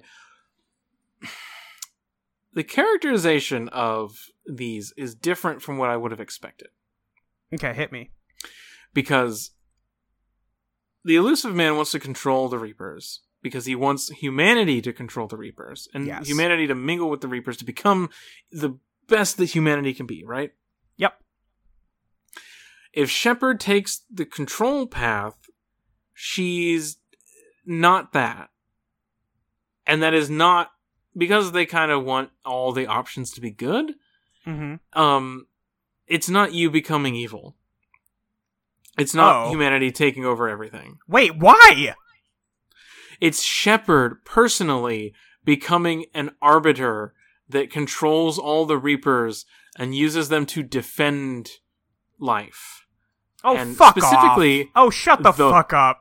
the one who gave up their life to protect the many. And it always talks about the many and never really defines what that means or when this new thing that isn't Shepard but remembers being Shepard. Um, this this will that controls the Reapers. It like it wants to protect the many and the weak, and like it becomes the super cop. Um, but it never really details like how impersonal is this? To what degree will this force protect or help rebuild the different species? Does Shepard's personality influence its decision making? Is it going to like enact some sort of vengeance on certain f- factions in the world? Like, are the Reapers going to hunt down all Cerberus ships? You know, Yeah. like it is just Shepard ascends to become the perfect monarch. oh, we did it. We found Yeah, it. we found the good king. We found the good king. Finally. um. God, that's the- so stupid. Uh huh. That's worse than I imagined it. um. Which one did you pick? Synthesis. So here's for the here's the thing I accidentally did though is that I forgot that there is the secret fourth ending where you shoot the Star Child and he gets mad at you because I was pissed off after I listened to the options again and I shot it and then I had to replay the entire sequence from Marauder Shields onward. oh man, I forgot that that happens. I was just mad. they ha- I I shot at him, uh, and I was like, oh, that must mean nothing. Nope, Not because you didn't have the extended cut. Exactly. Um, yeah, there's a fourth ending, which is you reject turning on the Crucible at all. You end the war on your own terms, which is you fight to the last man, and everyone gets harvested, and they make a new Reaper, and then the cycle continues. Uh, and then you get Liara's time capsule playing its message to an unknown viewer, and then after the credits, it shows a different version of the Stargazer, which is we haven't talked about yet, but like the epilogue of the series is A child Buzz Ald- is Buzz. Aldrin talking to a little child um about the Shepard. Tell me another Um, story about the Shepard, Papa. But if you reject the the offer to take control of the crucible, the cycle just continues and the next the next cycle they win. Like they defeat the reapers, they have peace, doesn't tell you how, doesn't tell you what they did. I assume that you're just putting off the decision for the next generation so that somebody else will stand in front of the three same three buttons and have to make the same decision. Well, no, because But- Liara specifically says the crucible doesn't work in her time capsule. And so I don't know what goes so I different than- guess they just are better at fighting the Reapers. That's that's or what I they figured out something else. Yeah, Like we don't get to know. It's an incomplete thing. Like that's fine. Um making humans like not the best and making them part of a chain that would eventually lead to breaking free of the cycle would be an interesting tactic to take. Uh, they didn't do that. I Nope. feel like. Anyway, uh, the destroy ending in the extended cut. Uh, you wipe out all synthetic life, including EDI. including the um, Geth, who you just Yeah. in theory brokered peace with. And it's like we will remember the sacrifices made so that we could be free of of the reapers and break free of the cycles. Stupid. It's very I hate it. I hate it. And then in the synthesis one this is the least defined because they don't know what they're talking about. Because the whole prospect of merging synthetic and organic life doesn't make any doesn't fucking sense. Because I have a question. What's the fucking difference? Right. Like you and you never define the difference. what is the difference between the chance of like chemicals coming together to create like the first cells that come together to create the first organism that come together to create the first person right? That sort of natural progression of chemical reactions into a sapient being. What's the difference then from that sapient being going on to create a metallic sapient being, is that not just a further echo of the same original chain reaction of chemicals in the water that lead to chemicals in a body that create the electronic flow of the synthetic life form? Is that not just all part uh, echo, ripples of the same initial like incident. What fucking difference does it make whether this life form started as sludge or started as scrap? What is Yeah. the actual difference? Because it seems like if you're taking the approach that like originally with the leviathans they weren't created or uplifted by anyone right they were the original like evolved life form that became sapient and ruled the galaxy what is the difference between the chemicals coming together to coalesce to evolve into them versus the same chemicals in the form of an organic person happening to create the right circumstances for electricity in a computer to start thinking and like feeling as an individual person. What is the actual material difference between those two like manifestations of personhood? Because physically, the only difference is that theoretically there is another sapient person who bumbled into the right set of circumstances to create life in the way that the inhuman like nature and chemicals and sludge or whatever lightning strike. I don't know. I saw that one episode of star trek where he was like this is this is where humanity started with this lightning flash in this pond uh, or whatever the fuck. You know who i'm you know some I people don't, but somebody know, does. know what i'm talking about. You know that one episode. Uh like what is the actual difference between that random occurrence and the random occurrence of somebody messing with a computer and finding a way for like or or just having algorithms that crisscross and like programs that crisscross and like start to interact in new ways? And like I don't understand what the difference between organic and synthetic life is outside of purely like cultural ones. And that's not what this is about. This is about absolutes. This is about like there is an essence to things in Mass Effect. There is an essence of humanity that can be pulled together and like it either pulled together by Shepard to like create this army to fight the Reapers, or it can be like pulled together by the Reapers to create a new being that is a synthesis of all like the essence of humanity embodied in one virtue in one form. Yep. Like this is a setting and this is a story where things have essences and things have souls, right? Like it just doesn't I don't understand. You can't pull this turn because Mass Effect was not about this before. Right. Mass Effect had, in a lot of ways, in its writing, had an uh, uh, an unconscious fear or or distrust of the concept of synthetic life, but that is purely real world influence. Like, oh, it would be scary if if robots were sentient, right? Like the the AI on the Citadel in the first game that you have no opportunity to interact with outside of wanting to shut it down because the game isn't written that way. That's not the same as having themes in the story where the characters believe things about AI. Right. The concept of the AI being like dangerous to them is just subtext. It's not like actual part of the setting until now it is. And there's and the part also the, the, only the only threatening robots are the Geth, and they're only retaliating because they were almost all killed. Yes, and it's not an inherent uh, like fact about them them being synthetic. It's about them being victims because they are people and they react like people who are hurt. And so this turn in the third act where Mass Effect becomes a treatise about the nature of humanity, the nature of being, just doesn't fit with anything else. Even when they had opportunities to be that.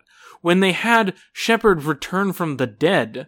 When they had Reapers being made that were like the essence of humanity, they didn't actually talk about that. They didn't have anything to say about that. But now, that's like the nature of what it is to be human is like top priority here. Yeah. Um. So anyway, that what this means is that the synthesis option means that everybody gets green lights. Everybody's the same, and they got a little bit of robotic on them. A little He's bit. got a little bit on there. But also, um, in the original ending at least, there's no downside to the synthesis ending. No. well, I So, like- think in the original version of it, the Mass Effect relays blew up. Yeah, but they don't tell you that. Uh, in when the they- old w- ending, I mean. when it pitches you on three Oh, endings, yes, yes, yes, like, yes. oh well, you could destroy them, but you you could destroy the Reapers, but it would destroy all synthetic life. That's a downside. You could control them, but then you would die. That's a downside. Or you could merge all synthetic and organic life, and the oh, they do say that the Mass Effect relays would be destroyed, but you could just rebuild them. It would take a while, but like you just advanced in or whatever advance counts for uh, the Geth, right? You just enhanced the Geth with Reaper code. You just like uplifted all of these people to like unify against this cause, and now you're going to synth like make them all part organic, part synthetic. You're going to unify all of existence. It's going to be a lot easier to rebuild the Mass Effect relays. That's a short term drawback. So there was no downside to the synthesis ending. Right. Like there's no there's no double edge here. It's it seems to be clearly be the good option. Um and also like when you get into these stories about cycles and you get into these stories about status quos, obviously breaking the status quo the most is going to be the most good option, Yeah. right? Yeah.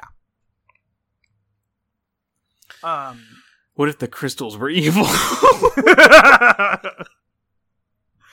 um. I Um, had I had um a friend describe this to me as the most monstrous ending, the synthesis one, because you're like changing everybody's DNA without their permission, and it's like I don't. It's Well, it's the only but- one that's like even remotely good for everyone. The problem is that you don't get to like Shepard is already being placed in a position of Of decide everything for everybody. yes, like Yeah. that's a given. Like it's and also like that means everybody's already given their permission to Shepard to do this in a way. Yeah. But also like tough shit. Like the fuck else are you gonna do? the fourth option here is to walk Is away and that's die? still that's still deciding everyone's fate for them. Like Yeah. you are the player character, you are the protagonist, you are the hero. You are the like embodiment of victory as as Javik calls you, right? Yep. Like tough shit. Sometimes you get put in a position where you have to make a decision for someone else. And that's just how it goes. And that sucks. Yep. Mass Effect doesn't really want to put weight on that though. Like that's not what this is about. No. But like as an argument of like, oh, this is the most monstrous one because of consent, like okay, Shepard didn't consent to be any of this, but then they touched a Prothean beacon once and now this destiny was forced on Yeah, them. and now they're stuck with it. Um. So yeah, like I don't know. We t- I I say we I talked a lot about I mean, we're pretty much on the same page. Um historically. I'm sure lots of people remember the endings are just different colored explosions. Yes. um. uh, the extended cut adds narration over this, which is like the control ending is the most interesting one because like Why was least the control ending like something. the best one? because I mean, because Why did they make the Illusive Man right? Is my question, I guess. because this game was written by liberals, and liberals will always inherently slide toward fascism as an option before considering anything else. That's true. Because this game has always been fascist about police and the way that the military has always knows what's right. Right. And like this is just the culmination of that that entire arc of like all these damn politicians. We need somebody with boots on the ground who knows what they're doing. And what better way than for like the military personified as Shepard to become the military personified as the Reapers Yeah. to protect and serve. Literally, Literally. textually, to protect and serve. Like that is that is that feels like the best option because the it's the culmination of Mass Effect's identity. God, I That's just what I Mass never Effect even looked is. into I never even looked to the extended cut control ending. That's that is crazy. Because like the reason that the synthesis ending feels so out of left field is because Mass Effect isn't about that. Mass Effect is about cops being really fucking good at their jobs. Yes. God. That's why the control ending feels like the the the most right one. Also, the destroy ending, Shepard dies, but only because they keep walking forward as they're shooting the thing that they're trying to destroy, so that when it blows up, it takes them with it. Yep. Uh huh. Like, uh, get fucked, idiot. Stupid. uh, so yeah, these endings are bad. Are they bad enough for you to start a campaign to get uh, BioWare to bring their employees back to work months after release to uh, make new content for the ending? Do you think you would want to sign some petitions, maybe engage in some online harassment about this? uh, not Molly in 2020. Retake Mass Effect 3, hold the line. Molly in 2012, maybe. I don't. I legitimately don't remember. I, I definitely didn't like harass anybody. I might have like clicked a button or something. Sure, yeah. I actually watched a video today from, um, from 2012. Why? Um, well, because it's called 10 Reasons We Hate Mass Effect 3's Ending. Yeah. Um, it's got 2 million views. It's from March 2012. It's from one uh, Angry Joe show. I, okay. Um, anyway, it was just a guy talking into a microphone about uh, the big plot holes and like reasons people didn't like the original endings, which is all like very true and all like very TV tropes. It's like, Yes. yeah, it does make it does just not make sense. Like Like just on a basic in terms level. in terms of storytelling and continuity, yeah, these scenes don't make sense in this order, and they're really harping on the fact that they want they promised, so to speak, uh, that the endings would all be radically different. And uh, when the game was like in production, or or maybe before three was even in production, like early on in Mass Effect. Uh, yeah.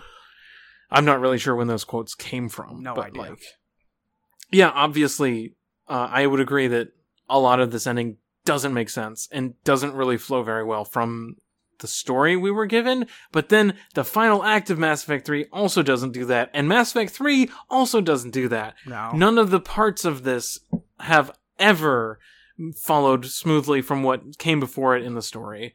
And, like, okay. I don't see any reason to make people suffer for it. Like you had a bad video game. No one's clamoring for Star Wars to do for for for Disney to do like a, uh Rise of Skywalker uh, special edition, right? Yeah. like we Well, all we just kind of took we that We do one. have the Snyder cut in 2020. The Snyder cut isn't real. I know they said it was coming, but it's not real. They're making it now. What what I mean is it's the same thing. It is the same thing. It just took a lot longer. Yeah, it took way longer. Stupid. Uh, Escape sucks. Um, I tried to look up like the stuff of like people being shitty about Bioware because you know there's a long history of people launching harassment against Bioware. yeah. Um, and I actually couldn't find most of the stuff about this game because it was overshadowed in Google results by the shit that happened with Andromeda, where people got harassed for uh, me- possibly allegedly. I don't really know if this a- person actually worked on this, but people were getting harassed for the bad facial animations in Andromeda. Yes. Yes, and it's like true. that's what the headlines I got were when I was looking for the stuff for Mass Effect 3. So it just keeps going. It Yep. just keeps happening. Uh, people are fucking shitty.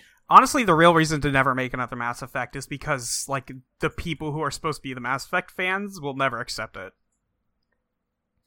I feel like the so many there's a huge group of people who call themselves Mass Effect fans who are just scum gamers. Yes. and they're just like the the worst of the gamer archetype of person that that is in your head when I say gamer. You know, um, it fucking sucks, and like It's bad. none of this shit's worth that. No. But like, regardless, um, this is this is the end of Mass Effect Three. Um, this is the culmination of the Reaper War. Yeah. How are you feeling about your choices? Uh, what was? Tell me about Shepard and what her deal is and what her name was. I just want to like a brief like look back on your Shepard and. I mean, it wasn't that fancy. Like I, you are much more of a role playing Okay, uh, that's fair. gamer than I am. Like way more. I don't have a Shepard. I, d- I played the game. I made the choice. you were just Molly Shepard. I was Molly Shepard. okay, I just wanted to like take a moment to like uh, acknowledge that we have like completed a thing here. yeah. Oh, totally. And I yes, it, it's we definitely did. Um, and I don't know. We had a lot of people. I'm sure like the question was it worth it is in like four out of ten of these emails at at minimum. Uh, and no, Uh-huh. it's it's just not. It just sucks. Like I wish I would have left this in the past. Like and retained any kind of positive information. Maybe I don't. Maybe it's better that I know that it's this bad and that you know uh, that's that's where it ends up. I mean, that's the thing that ha- they've been talking about, like on Shrieking Shack, about like, is it really, what is the value, and where is the value of like turning over the rock and looking at the worms? You know, I mean, Um, there's some obviously there's some value in it because you know you recognize that oh this thing was really bad and I've moved past that now. Like obviously looking back on your past politics is always hard and like yeah, not comfortable at all. And you do learn stuff. It's just it's difficult. you have to, but you also have to like pick when when you do that. yes. I'm not gonna go back and watch Shaolin Showdown to to find out if it's racist. I know it's racist. Yes. You, yeah. no, the main already know this character has yellow skin, Yes, shit does. like, and talks like that. Yep. Um, whereas this is like this isn't like returning to something for me. No. I played Mass Effect 2 once when I was like, I don't know, whatever fucking age I was in 2011. I played it once. You played it as a as a shooter more than as an RPG. Didn't really think about it. Um, but like, this is an archetype of game that I like. I like the RPG elements. I like like character based like narrative. I like making decisions in games. That's why this podcast exists. Yeah. Um, and it is like a very formative piece of games culture, I guess. Like people still talk about Mass Effect. People still talk about it like Mass Effect 1 was really good and then the others were kind of watered down or Mass Effect 2 was really good and 1 is kind of broken but you know it's it's, It's charming playable, and yeah. and then and then 3 is like eh, we don't talk about 3. Like those are the two versions of Mass Effect fandom that I remember now and I think or, like, encounter now. for the most part. and like there's also this this new sort of the newer sort of like in the wake of Andromeda it's like oh the Mass Effect trilogy was was was decent but like flawed but like we all enjoy it we take our things out of it we have our fandom from it and we just you know Andromeda was like eh, I've seen. I've seen multiple Mass Effect 3 was good actually tweets tonight. yeah I me too yeah, I saw you post that and I went to go investigate because somebody made a like post your post your like unpopular gamer opinion and people being like Mass Effect 3 is good actually. I'm like, eh, hmm, no, it didn't nobody deserved harassment over it, but it's not good. yeah like I think there are good elements certainly most things have good elements It could have been And, like, really good. there are I have had fun on this podcast remembering parts of Mass Effect 3. Yeah. Um uh I just am like I don't know. I think it's worth like again, like I say this I feel like on every Mass Effect episode, but as a person who likes Star Wars, Uh-huh. it is important to recognize that the thing you like might be evil. Yep. Uh, uh, I don't know. Like we we are a little harsher on games as uh, an industry on these episodes than we are on the Dishonored eps. It's because I'm having fun Uh, when I play Dishonored. Yeah, because we're having fun when we play Dishonored, and this is like the the mask is slipping on video games. Yes. when you play Mass Effect. Um, and I just I want to understand what the fundamental difference is that keeps me from enjoying these games because like I'm a person who likes lots of things that are bad. I loved Fear. I like I was invested in the story of Fear 3, right? Like sure. I don't know I- anything about fear. Maybe you were right. no, I'm not right. Oh, okay. Um,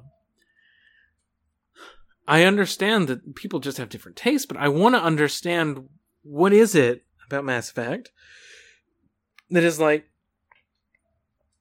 are people doing the same thing that I do with Star Wars, where I acknowledge the parts that are bad?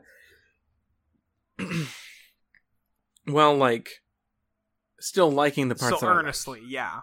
Yeah, is this like just people have different tastes and that's fine? Like, yeah, I don't understand it, and I I wish I did. I wish I could better understand why, um, there is this affection here, and like I see it, I see glimpses of it. I see it in certain characters. I see it in Samara. I see it in Jack. I see it in like some characters that I'm like, Kaidan in three specifically is like, oh, there's this is this guy, and he's kind of like he's doing his best, but he has this like old implant, and he's like done a lot with it, but Yeah. there are limits, and he's still holding his own alongside like the perfect biotic Jack. Um, and it's like there's there's a cool character in there. Yeah. I can't I can't get to him, but I know he's he's, in in there. there. He's in there, and I I don't want to disparage people who like Mass Effect. I do. I, I have plenty of friends who love Mass Effect and think it's very good and have a good time with it. And I also have a good time with it generally. I like a sci fi thing. I just, I'm very critical of it, and I hope I don't come off as an asshole. um, Because we are very dismissive of a thing that people like a lot, and I don't want, I don't want to, this to just be hot takes, you know? But I do earnestly believe in every criticism we play out. yeah. And also, um, listen, we don't need to make an apology at hour three of this thing. Nobody's still listening if they're mad at us about our first two hours of it. Um, But I have anxiety, Molly. I know. I yeah, listen. Big mood. Um, yeah. So, uh, what was I gonna say? I mean, yeah, I, I don't know. I lost what I was gonna say. I didn't have anything that important to go over, but uh, I don't know. Whatever. Like. At some point, I, I, you know, I will say I was one of the people who was like, yeah, but two and three were at least fun to play uh, when we first started this, and by the end of it, I Uh-huh. never want to touch these games again. They play like Yeah. shit. Sorry. Like I'm somebody who really values like a, a a game mechanically. Like if it's still fun to play, I'll probably still have a really good time. These two ga- they are not even fun to play. It's just we. I I was I've been talking about this a little bit, but the I don't, I don't even believe the Mass Effect 3 multiplayer was good anymore. Like I just think we had nothing better to do. We must not have because this game plays like shit. Like that's all there is to it. And it bums I- it bums me out a lot because I liked these games a lot. And I'm interested moving forward because I know I said this about three, but like I've heard that Andromeda is a very fun game to play. Like I heard that People talk the com- Andromeda up.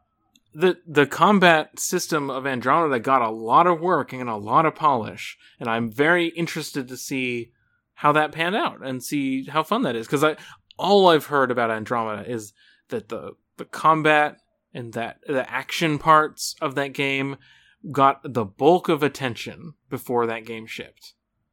Um, that is what I recall hearing. You know the I'm difference very between interested to see that. the main difference between these episodes and Dishonored episodes is Dishonored has the fucking blink in it, and then after that, the rest is gravy. Extremely Uh. ascribing to the abnormal mapping belief that if the, your game has a good jump button, you made a good game. And this game doesn't even feature a jump button, so fucking who cares? It has more of a jump button than the other two. Yeah, but it's not a good jump button. It's a it's a you go to edge and you push X and you jump. That's not a jump. That's a slide. Or if you're already sprinting. You can press You the button and you jump. and you somersault. Let's do questions. We're gonna be here for twenty do years unless we finish this podcast. Okay. Um Let me open up the the email. Oh, we got more since we started recording. Do you have the email or Yeah, I have the email. I just wanted it on my phone the other day. That's why I asked you for the password. Okay. Um, let's just do the questions. Thank you everybody for the longer emails. We will do them next time. I promise we'll read the whole email uh, on the show. But we're already three hours and twenty minutes into this thing, and we should probably stop. Um, so from I'll read the first one from Alex C. Um, who asks, "What was the most disappointing narrative choice turned into Warbucks for each of you?" Um, I think it's very funny that Jacob Taylor is worth less than an Asari commando unit or equal value, you can go through that list and see some stuff and be like, this is a really interesting way you're like putting numbers next to people's names. Uh, Diana Allers, who I guess it was on my ship the whole game, could have could have not been, wouldn't have affected my playthrough. Oh yeah, She's worth five points. she's worth five more bucks. If you go talk to her, you get more war bucks from her. Uh, Yeah, if you Eh. go in the between like in between missions, she'll ask you about the mission and you can talk about it a little again. You'll get five more per time you do that. I think. I'm not doing that, and I didn't do it. Yeah. Um this makes me think uh the most disappointing thing in the game for me was every time I went to the Citadel uh and the same repeat stories were happening every time I went there. Mass Effect's main way to try and make you feel bad about the war is having somebody who doesn't know that their son slash daughter slash mom slash dad slash grandma died uh, and is in denial about it to somebody who works in the military. Well, the one that I saw was there's the teenager at the refugee camp waiting Yes. for her parents. Yes. There's the uh to the woman who's going to who's trying to work up the courage to tell her husband that she wants to divorce him and be with this Asari instead. Um, there's the woman talking to the Asari government about needing to get her her child her daughter moved over to her family Yeah, or something like to, that. to the Asari space because otherwise, if she goes back to her family, they're Cerberus and they don't want an Asari kid around. Obviously, um, The other one um, that happens at that same counter before that one starts is an old lady who's like, My son always sends me a video from the military every week and I haven't received it. Can you guys check on him for me? And they're like, Ma'am, he's dead. And she's like, Oh, he must have forgotten to send it. Goodbye. Yeah, and so the, these progress every time you go through the area, um, and you get like the next two lines for each story. Um, it's something. It's I something, but I feel like a lot of them are the same thing. Basic. There's like, I mean, yeah, there's like f- four of them that are, I lost a family member, but I'm in denial about it. mhm. And that, that part was a bummer to me. I think the most disappointing narrative choice turned into Warbucks is like probably Rachni. Yeah. Like there's so much there's so much stuff wrapped up in the Rachni that like doesn't come up. Yeah. But um Bro, I love did you ever Rachni. use did you ever use Javik at all? Yeah, I used Javik for most of the game. every fucking mission?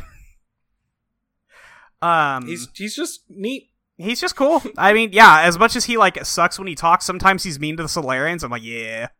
Oh, also I fucked him, by the way. Oh, I yeah, right. You fucked you fucked Javik. What was that I like? f- I, fucked Javik by mistake because um at the party, if you have a rowdy party, you can wake up next to either Javik or James. Oh, I woke up next to Liara because I was already dating her. Yes. If you have a locked in love interest, you'll be with your love interest. That was cute though. That part was cute when I woke up next to her. Anyway, Who exactly is the side with the Salarians over the Krogan choice for? Fuck, I don't know. I mean, it's for completionists. Like, if you want to see the other version of the story, and no, it's for disgusting people. it's also for disgusting people. That's who it's mainly It's, for. look, it's for those roleplay perverts who want to play as Monster Shepard. the most racist person in space. Yeah. Fuck God. Who is- fucks the Salarians. Fuck every Salarian. They're all trash. Except for Kirrahe. Sorry, I'm being racist right now, but they all every single one of them you interact with sucks. Every single one. There is not a good one. Kirrahe, fuck Kirrahe. I don't give a shit about Kirrahe. He's neat. He's nice. He helps you save the Krogans. Does he? Yeah. Okay. He literally helps you save oh right, he helps you when you get her out of the when you have to when you have to lift Mordin's elevator one floor at a time. um yeah and also like the only real difference between evil Shepard and good Shepard is that um y- whether or not you're racist because Yes. either way you're a fascist Yes. this next one comes from mike um what was your favorite armor uh talking about some dlc armors a dragon age tie-in or Kingdoms of Amalur tie-in i, I don't It was a those. Dragon Age tie-in. Uh, There's a Dragon Age one in the second one, but I didn't see one in this one. it made it to three too. You can purchase it at one of the Citadel stores. It's like fifty thousand credits or something. Yeah. okay. Um, I used the Cerberus like prefab armor because it had a bunch of. It wasn't because I thought it was cool. Uh, it was because it had all the stats I wanted on it. But the default has all the health bonus, so and health is the most important stat in any game ever. That's so not true. that's true. It's not true. I would rather have a bigger health bar than bigger muscles. You're a fool. You're a fool, Norflake. This is why I defeat all of the Bloodborne bosses before you. um yeah, uh I just use the default because it has the health bonus. I yeah, I mean did- that's that's I- fair, but I also the Vanguard is, has like automatic recharging shields when you dash, so health is not as big an issue for me uh, as it normally would be. I mean, I don't know that it was an issue. I just by default got to get that health bar. Um Foolish. you are foolish. um, let's see. Next question. We got Uh. a couple in from Tron. Yeah, Uh, how did you feel about the Citadel Council and how the dramatic fulcrum of the council not wanting to help the humans retake Earth was that they don't care about humans rather than not being able to because their worlds are also under attack? I think it's a little bit of both. I think the Turians are like tighter with humans yeah. for which is interesting Because they fought each other first, and they were like, "All right, never mind, never exactly. mind, we're cool." So they have the auteurs respect. they have the warriors respect for They each have other. they have the predator handshake. Yeah, exactly. Yeah, Um, that's like something that is completely subtext and is never remarked on. yeah, but it But, is like, there It is there in like Anderson's biography notes. He talks about like, oh yeah, he I worked trained. with Saren for a long time, didn't he? yeah, and he also trained with Turians at one point. Yeah, He said, I recommend that for any soldier. If you really want to be a soldier, you gotta train with Turians. They have the best soldiers. sure, fucking whatever. um, they're the best at military. Um, and like, the Turians only can't help because they're busy with their shit. But like, you know, the Salarians, fuck them. Uh, they they don't want to help because they don't want to help. Um, the Asari also are busy with their own ship, but they also don't try to help you at all earlier on before Yeah. things get too bad. So I mean, like the entire council kind of sucks, but also like in the first game, I kind of get it. Before like the um Reaper attacks the Citadel, like that kind of makes sense. You just told them like the craziest thing anybody's ever heard, and like they're As like, also- yeah, I don't know, Shepard. You can go do a thing as your Spectre stuff, but I don't know about all that. and you're also doing that as like a member of the upstart race. Yes, Right? exactly. Like, Like, it makes sense in Mass Effect One. In Mass Effect Two, Yeah. it makes zero sense. Mass Effect 1 is like humans are like really violent and really ambitious, and everyone's a little scared of them. Yeah, Mass Effect Two. Uh, the humans have like a place because a Reaper literally attacked, and you know, in theory, uh, you protected the Council, um, and so like the humans get a spot there, and now they don't trust you still, or they're trying to cover up the whole Reaper thing, which is, I guess you could throw that up to like indoctrination. There was so much Reaper tech at the Citadel, uh, that you know maybe everybody's like being But they're not. controlled to not. Yeah, they're not. Um, side side note, you sure use a lot of Reaper technology for uh literally every piece of Reaper technology inflicting indoctrination on people. There's a lot of stuff where you like, oh, cool, Reaper gun. I'm gonna use this for the rest of the game. Uh, I don't know what you're talking about. Liara picks up like, but you get multiple. You know how Liara's like little intel thing. You can get like little power upgrades. You find like multiple pieces of Reaper tech. She's like, yeah, I'll repurpose this for us, and it's like, no, we can't. It's very weird, not consistent. I don't know. Uh, they had they never really defined what causes indoctrination for the for the player. Like as the person consuming the story, we don't really understand indoctrination that well. So yeah, it just feels kind of scattershot. Yeah, Um, do you have any thoughts about the indoctrination theory? I always thought it was stupid. it's a fun little thought. It's it. I think you can say that, but then when people start really trying to sell me on it, I'm like, no, go away. I don't. This isn't. This does not This track is- for me. This this is Squala's dead tear. Yes. Yeah, absolutely. Um we have one from uh I'm gonna go with Taya. Uh, the first question in this that's to lead into the second one that we've already talked about for the first one. Uh, do you feel the central thesis of the game's ending is contradicted by the game itself? Yes, we. I believe we've already uh, discussed that. Um, but related to that, do you think the game presents the catalyst as an arbiter of truth, or are they supposed to actually be fallible? I don't think they mean for it to like be either way. I think it's supposed to be this guy's telling you the truth, but in reality, like that's clearly not the case. Um, do you have any thoughts on that, Nora? Uh, no thoughts had empty. Cool. Sorry, I spaced out for a second. That's fine. Um, and then the last question on this one. Finally, was there ever a way for the conclusion of the trilogy to be good, considering the writing, the previous two games, and the general problem of ending a series that have built up so much hype and fan theories? I think so. A lot of things end well. Uh, there's there's plenty of like. This is a different thing. Like books are obviously a different thing, but plenty of like book series end satisfactorily, and like Yeah, like there's there's the- plenty the of series of things that end well. the story of Mass Effect is not that big. No, it's a Uh, weird thing because it's a video game, but Yeah, it, it's bloated from gameplay time, but like every level you play would just be like 10 minutes of uh or like 4 pages of description, right? Like yeah. um my brain is caught up a little bit uh here uh as the catalyst being an arbiter of truth, I don't believe that is true. Right. I think that they want you to believe that, but it's clearly not the case. I think it thinks it is, but like Yeah. Yeah. Uh, and also talking about the tie-in book that we read some excerpts from earlier. Um, classic. I have a Google Doc open of uh, a list of every error in that book, Oh Jesus. B- a li- some of which are highlighted in different colors based on their severity. Uh, things like a character growing out of being autistic. Oh.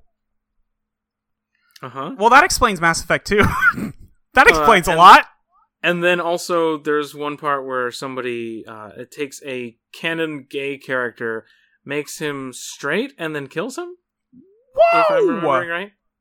So they also they issued a statement saying that they would correct in this these things in future editions of the book, but I'm not convinced that fu- future editions of the book were. Why would you ever make more? Yeah. Yeah, it's just a novel. It's a tie-in novel for your video game. It's not Yeah. going to be that big of Nobody cares. Um, I accidentally skipped a couple emails. Oopsie. You did. I was Um, wondering what you were. I got there. confused. Um, from Nate. Uh, what's the official journal updated position on Kai Leng? Uh, I Hell believe- yeah! I believe sucks. Sucks ass. Hate it. Sucks ass, but I love him. No, he's not. He's not a Jared. This is not the same thing. He's just. I the don't worst. know. I haven't seen No. Zeta. You should watch Zeta, but no. Uh, uh, hold on. Let me let me let me issue a little poll here. Hey, Autumn. What? Is Kai is Kai Leng from Mass Effect the Jared of Mass Effect? No. Thank you, Autumn. for asking.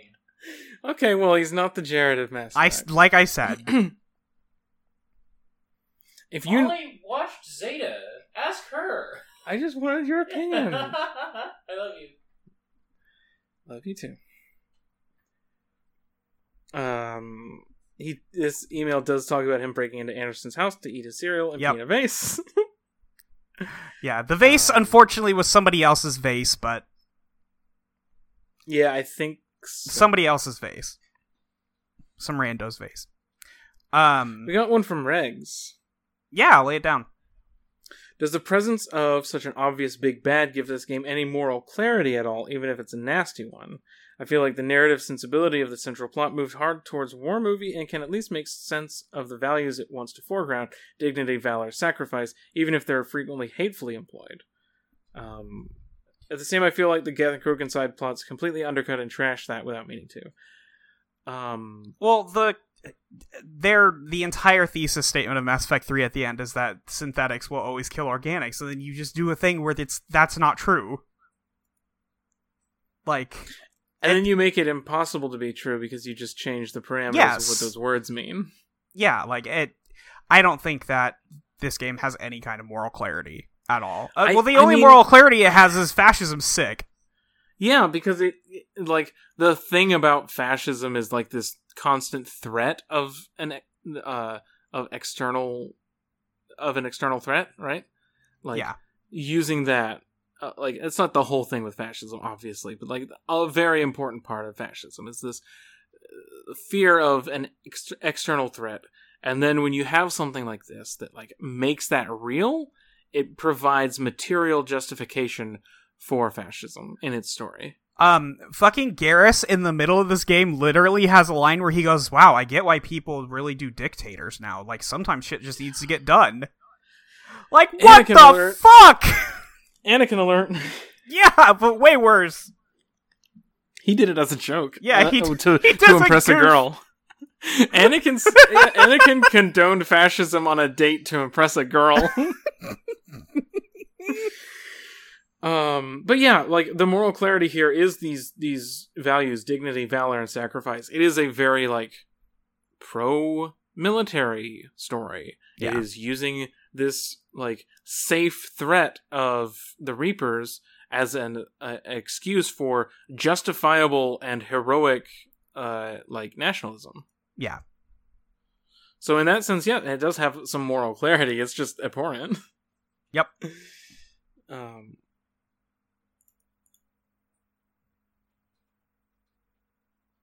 Let me see here. Our next one comes from Joao, who asks, "Where's the? Let me just skim through this. How do you feel about noticing that a game is trying to almost coerce you to make some decisions or to care about something because they present elements in the narrative that are easy pulls for sympathy? And can this be done, be done in the game without being a reflection of bad writing? Talking specifically about using Earth as the battleground Yeah. and showing you a kid that gets And that up. kid that dies. Yeah. Um, I they, I think there are ways that you could do this that it's a little more subtle, but they pretty much punch you in the face with all of this and be like, "Care about this. You have to care. A kid died." But they do that by like the opening mission is on Earth, but it's in like fucking Toronto. Like, right. why not set it in New York City if you're going to go for that? Like if you're gonna of go for this, why not set it You- somewhere uh, in America? Know, you know that a vast majority of this. well, was this game made in Canada? America. Was this one of the uh, Bioware Vancouver? Uh, Because then, because then I would understand. that's such a good point that I didn't think about. Let me see here. Um, I'm looking at the page. Uh, developed by BioWare, obviously. I want to say it was either Vancouver or Montreal. That those, I think this one was uh, Canada Bioware. Because I think originally it was a Canadian company, and then they started opening offices in the states. If I remember right, I'm not 100 percent sure on that. I have no idea. Anyway, it doesn't Uh, really but matter. If, it's not part of the if question. that's true, that's a very interesting and funny little detail. Yeah, Um, yeah, like usually I assume that something that heavy-handed is just because they could they were like reaching for something. And like I said, this whole game feels like a saving throw, like desperate for any kind of conclusion, any kind of resonance.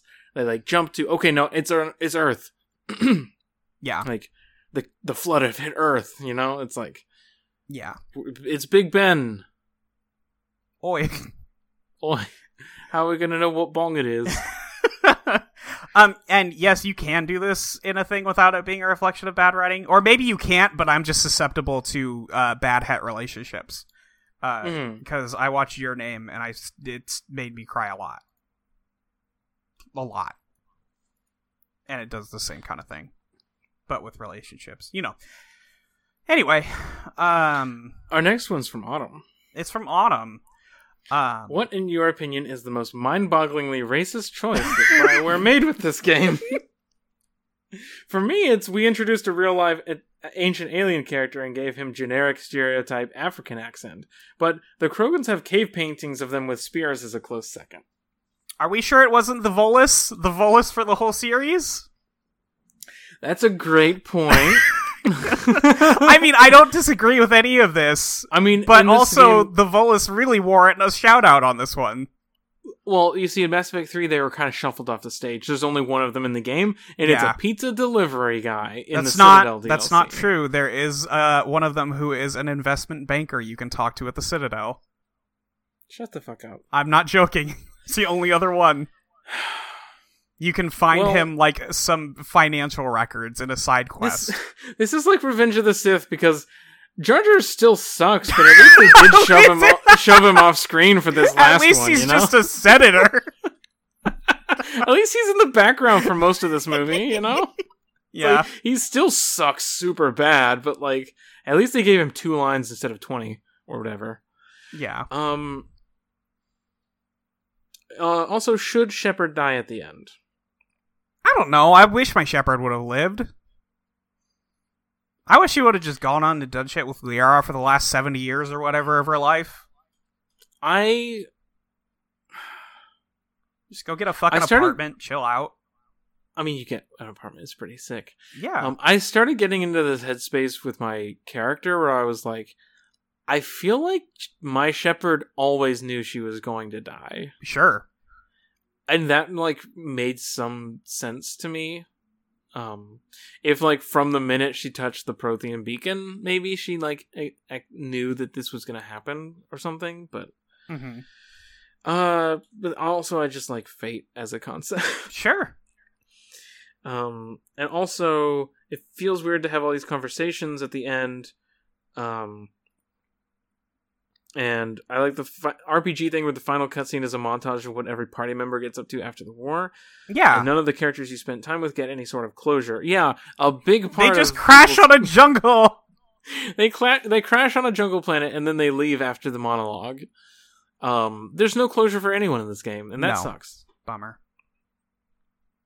Yep. Uh,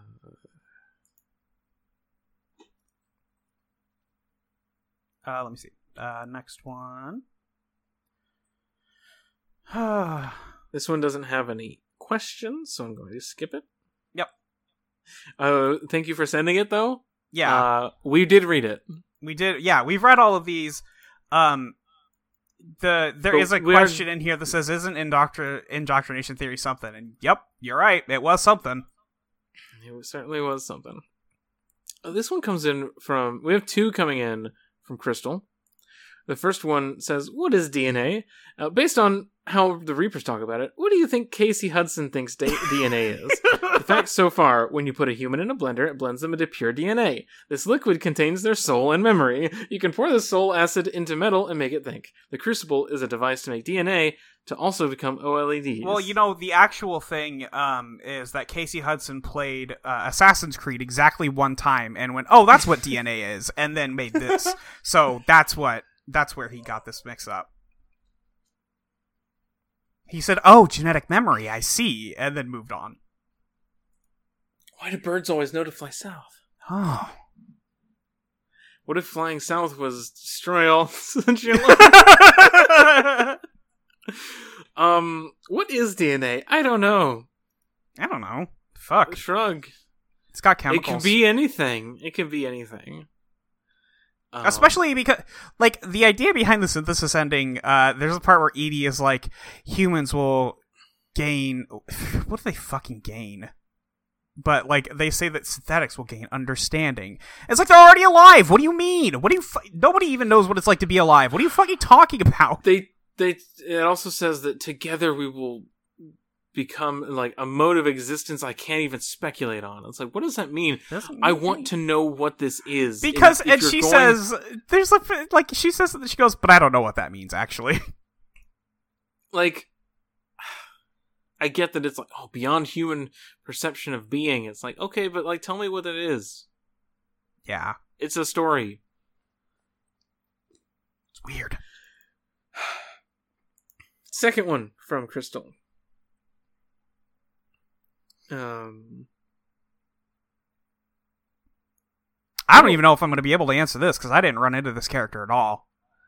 I didn't run into this character either. Uh, I will, Um, do you want me to read the email? Yeah. Um, so Crystal writes that there's an odd spot of gender in this game with the character of Iethia, uh, Iethita, whatever, um, who they constantly refer to as Liara's dad. It's this classic dad stuff, like nobody messes with my little girl. Liara is awkward about calling her father, like an Asari has never been physically impregnated a woman before. What's the deal with all this? I feel like someone at Bioware is working out some feelings. I, fuck if I know. Sounds like it. It sounds like somebody's working out some feelings. Uh, this is interesting. I would have loved to see this character at all, but I, I don't even know where that would have come up. Yeah. I I don't yeah, I don't know where you get that one. Like I said, some characters just didn't appear in my game, so. Yep. Um, we have some Twitter DMs. We do. I almost forgot about the Twitter DMs. Um, the first one comes from Mike Loves Rabbits, uh, on Twitter, uh, who says, "My question is twofold: When will humanity be tried for its crimes, and how badly will we deserve it? Uh, hopefully one day, and extremely." Just the most. Um, Crass Pants also sent in a question. Uh, what if computer from Star Trek had boobs and ass? How would our culture be different today? Well, we probably have Utopia flying picture. cars. yeah, exactly. That Utopia picture with the Uh-huh. flying cars. Yeah. I guess my real question is why did they make a trilogy about choices if ultimately three is about l- trying to flatten these impacts as much as possible and hating the players dare to express themselves? Why would Clone Shepard only be mean? Shouldn't Clone Shepard be nice if you're an asshole? Why does BioWare hate fun? all excellent questions that I don't think we could possibly answer. I mean, like the first one is like, why would they flatten the endings? Is I think they realized they couldn't possibly make an ending that accounted for every one of these choices being made, and then just turn them into warbucks. But also, it's like the synthesis ending is this for like embodiment.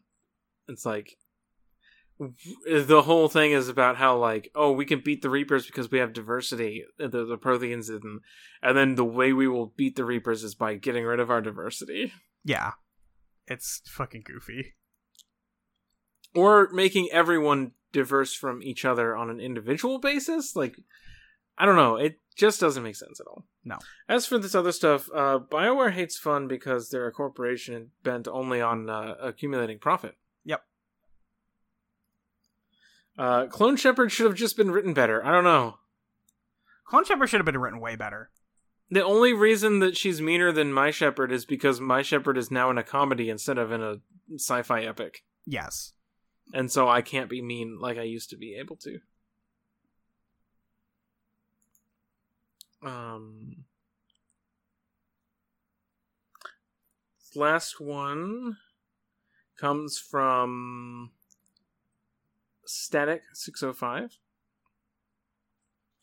Um, again, asking about indoctrination theory. It's just it's neat. It's a neat little thing. I don't know. Um, is it grasping at straws, or maybe more legitimate than that? I mean, it's as, as legitimate as the canon ending, I guess. Like it's all fiction. I suppose so. know? Yeah, at some point. Um, I'm not I gonna don't. say that the uh, the the official story written by a committee in a boardroom is any more legitimate of a story than like the one that somebody writes on AO3. Yeah. Um, I don't really care one way or the other because I don't think it adds anything interesting to the No, to the story that we have. not Like, particularly. it doesn't interact with the pieces that are set already in a way that makes me interested. I think it's very funny that the uh the extended cut does the in the extended cut the Star Child all but tells you that you're not indoctrinated, but that Illusive Man was. Uh, does Uh, that's say in that the normal old- ending. Okay, Yeah. yeah, I was He I was wondering if that was an extended cut addition to respond to that. he was like um the Illusive Man was right but he could never take control because we already controlled him Yes. So in theory, that's disproven by that line, but also the Star Child is uh, sketchy at best. yeah like was created by fallible beings is itself about a fallible being Yeah. um also i searched starchild and couldn't find it on the wiki so i don't know what that thing is actually called I guess you could search Catalyst, but I don't know. Um, star space child Jake had one more question, which was favorite multiplayer class. I don't think you ever played the multiplayer, Nora, did you? nope It's Krogan Vanguard. It's Krogan Vanguard, obviously. You charge and you punch. That's all you have to do. You win. It's great. That's the most Molly thing I've ever heard. Yeah, exactly. It's great. Yeah, anyway, that's um I think that is all of our questions and we are going to hit 4 hours. I As think we can predicted. I thought that this would hit four hours. Um, Game too I big. didn't really want to. I feel bad about taking so long to Yeah. talk about this game. There's Should we so just much. cut it in half? no, Okay. I'm not gonna do that. Yeah, that's I just I don't know. If it always feels bad to do such a big podcast because it's like I think that there are really like especially a negative one. yeah, and like there are really important bits that are crystallized out of these conversations that I feel like would be cool to like show off and you really can't get there without the half hour of conversation before and after, you know? This is everybody trying to recommend Final Fantasy 14 to everybody. you have to get really invested for You a long get- time, but then there's You really, have to get good really invested for a long time. Um, Yeah. But we're not done with Mass Effect. Nope. One more. This is like a weird middle space because it is an ending, but we have a new beginning and ending uh, to oh, do. because they ain't making any more of these fuckers. No, not I mean, maybe one soon. day, but I doubt it. Um, so this, you know, we're gonna do Death of the Outsider next month, which Yep. will be an actual short month. An actual short month. For the first Um, time, Yeah, maybe. Soma was kind of a short month. Soma was kind of short. Um, and then we'll come back for Mass Effect Andromeda to close out the year. Um, I don't think that's going to be a three-hour podcast, but I could be totally I wrong. God, I hope it's not. I love doing this podcast, but oh my god, I don't know anything about Andromeda really, uh, so that'll be interesting at least. I'll, I'll, yeah, I I'll- don't know anything about it either. In this one, I'm constantly looking at how things are going to go because I want to make the right choice for my character. Yeah, because sometimes it's not clear like if i want this outcome what do i have to say to get there Yes. you know um how do i like if i'm if i choose the root option am i going to cut off this relationship or this like story thread like because it's not always like the bottom right is rude top right is nice sometimes it's top right is keep going and bottom right is stop Yep. you know Yep. um and so it's a little little weird but i know that you know after certain i think dragon age inquisition like they started putting symbols on the character on the dialogue options which Yeah. is very helpful uh, i hope that something like that is in andromeda i have no idea Maybe Andromeda came out after, so I think it does. That would be really helpful uh, for that specific thing um, i'm looking forward to the new uh, straight butch for the new mass effect because there's one in every bioware game Saluting. uh, saluting the straight butch. Um, but yeah, um, God, this feels so weird Yeah, because it feels like we've we've crested a hill, but there's one little little there's more hill. There's one little more to go. That's all right. Uh, but next month we'll be back with Dishonored: Death of the Outsider. Yeah. Um, which should be a real breezy pod. Yep, should be an easy one. Um, and then after that is Mass Effect Andromeda. Yep. Um, Nora, where can we find you on Twitter or on the You internet? on- Anywhere. Oh. you can find me on Twitter at neither Nora. You can find stuff I do at norablake.online. Mm-hmm. Um, so for the month of October, uh, I will be working way less hours, and Autumn will be off work completely as we deal with uh, her getting some surgery. Yeah. So uh, now would be a great time to donate to the Export Audio Patreon. Uh, this show is not on Export Audio, No. but, uh, But- I am. Uh, that's patreon.com slash export audio. Lots of good podcasts over there. Yes. Mega Man podcast, um, uh, Le- League of Legends podcast, music podcast, uh, all, all sorts of stuff over there. You all bonus episodes for the for the Patreon members. Also, it's good stuff. Uh, we're about to start a recap of the Proto Men rock opera albums over on the Patreon episodes for Rush Jet Radio, which is our Mega Man podcast. Mm-hmm. Um, so that's something. If you want some like over dramatic libertarian wank fiction, then uh Check out the Proto Men. yeah, check out Protoman. um, we're also about to do our first uh, bonus episode for Ars Arcanum, which is our Brandon Sanderson Cosmere podcast. Yeah. Um, it's lots of good stuff. Go check it out. Give us money, etc., etc. Give them What money. about you? Give me your plugs. Uh, I'm on Twitter at earfriend Molly with Y-E-R. You can find me at audioentropy.com, I needmayo.com, and over at Eidolon Playtest on Twitter. This podcast is on the Abnormal Mapping, uh, not Discord. What's the word? Network. Patreon network. Network. uh, you should go to their Patreon, patreon.com slash abnormal mapping, and give them a dollar and get the best Gundam podcast that exists. Yeah. Um, also just listen to their main episode and like repertoire screenings is also great. Um, they do a lot of good work Pay for VoIP life. and pay for VoIP life, honestly. Um, that's, that's some real good shit. Uh, um, but yeah, thanks to, as always to them for hosting this podcast. Yeah, thank you. And thank you, Molly, for hosting this podcast with me. Yeah, thanks, Nora. Uh, we'll be back next time. Do we Sorry have, this was like- so long. Sorry. God, yeah, sorry. Whoops. Oopsie. Oh, oh, oh. Um, shout out to Buzz Aldrin for being in this video. Thanks, game. Buzz Aldrin. Thanks, Freddie Um, Prince Jr. uh, what are- what is our what is our final words to sign off this Mass Effect trilogy? uh, BioWare retire, bitch. Bio beware, you're in for a scare. Fuck up. All right, well, I guess you can consider this journal updated. Updated my journal. Not gonna say it with me, okay. Oh, you're not recording, okay. Well, I can't believe you forgot our own sign off. Anyway, anyway, goodbye, everybody.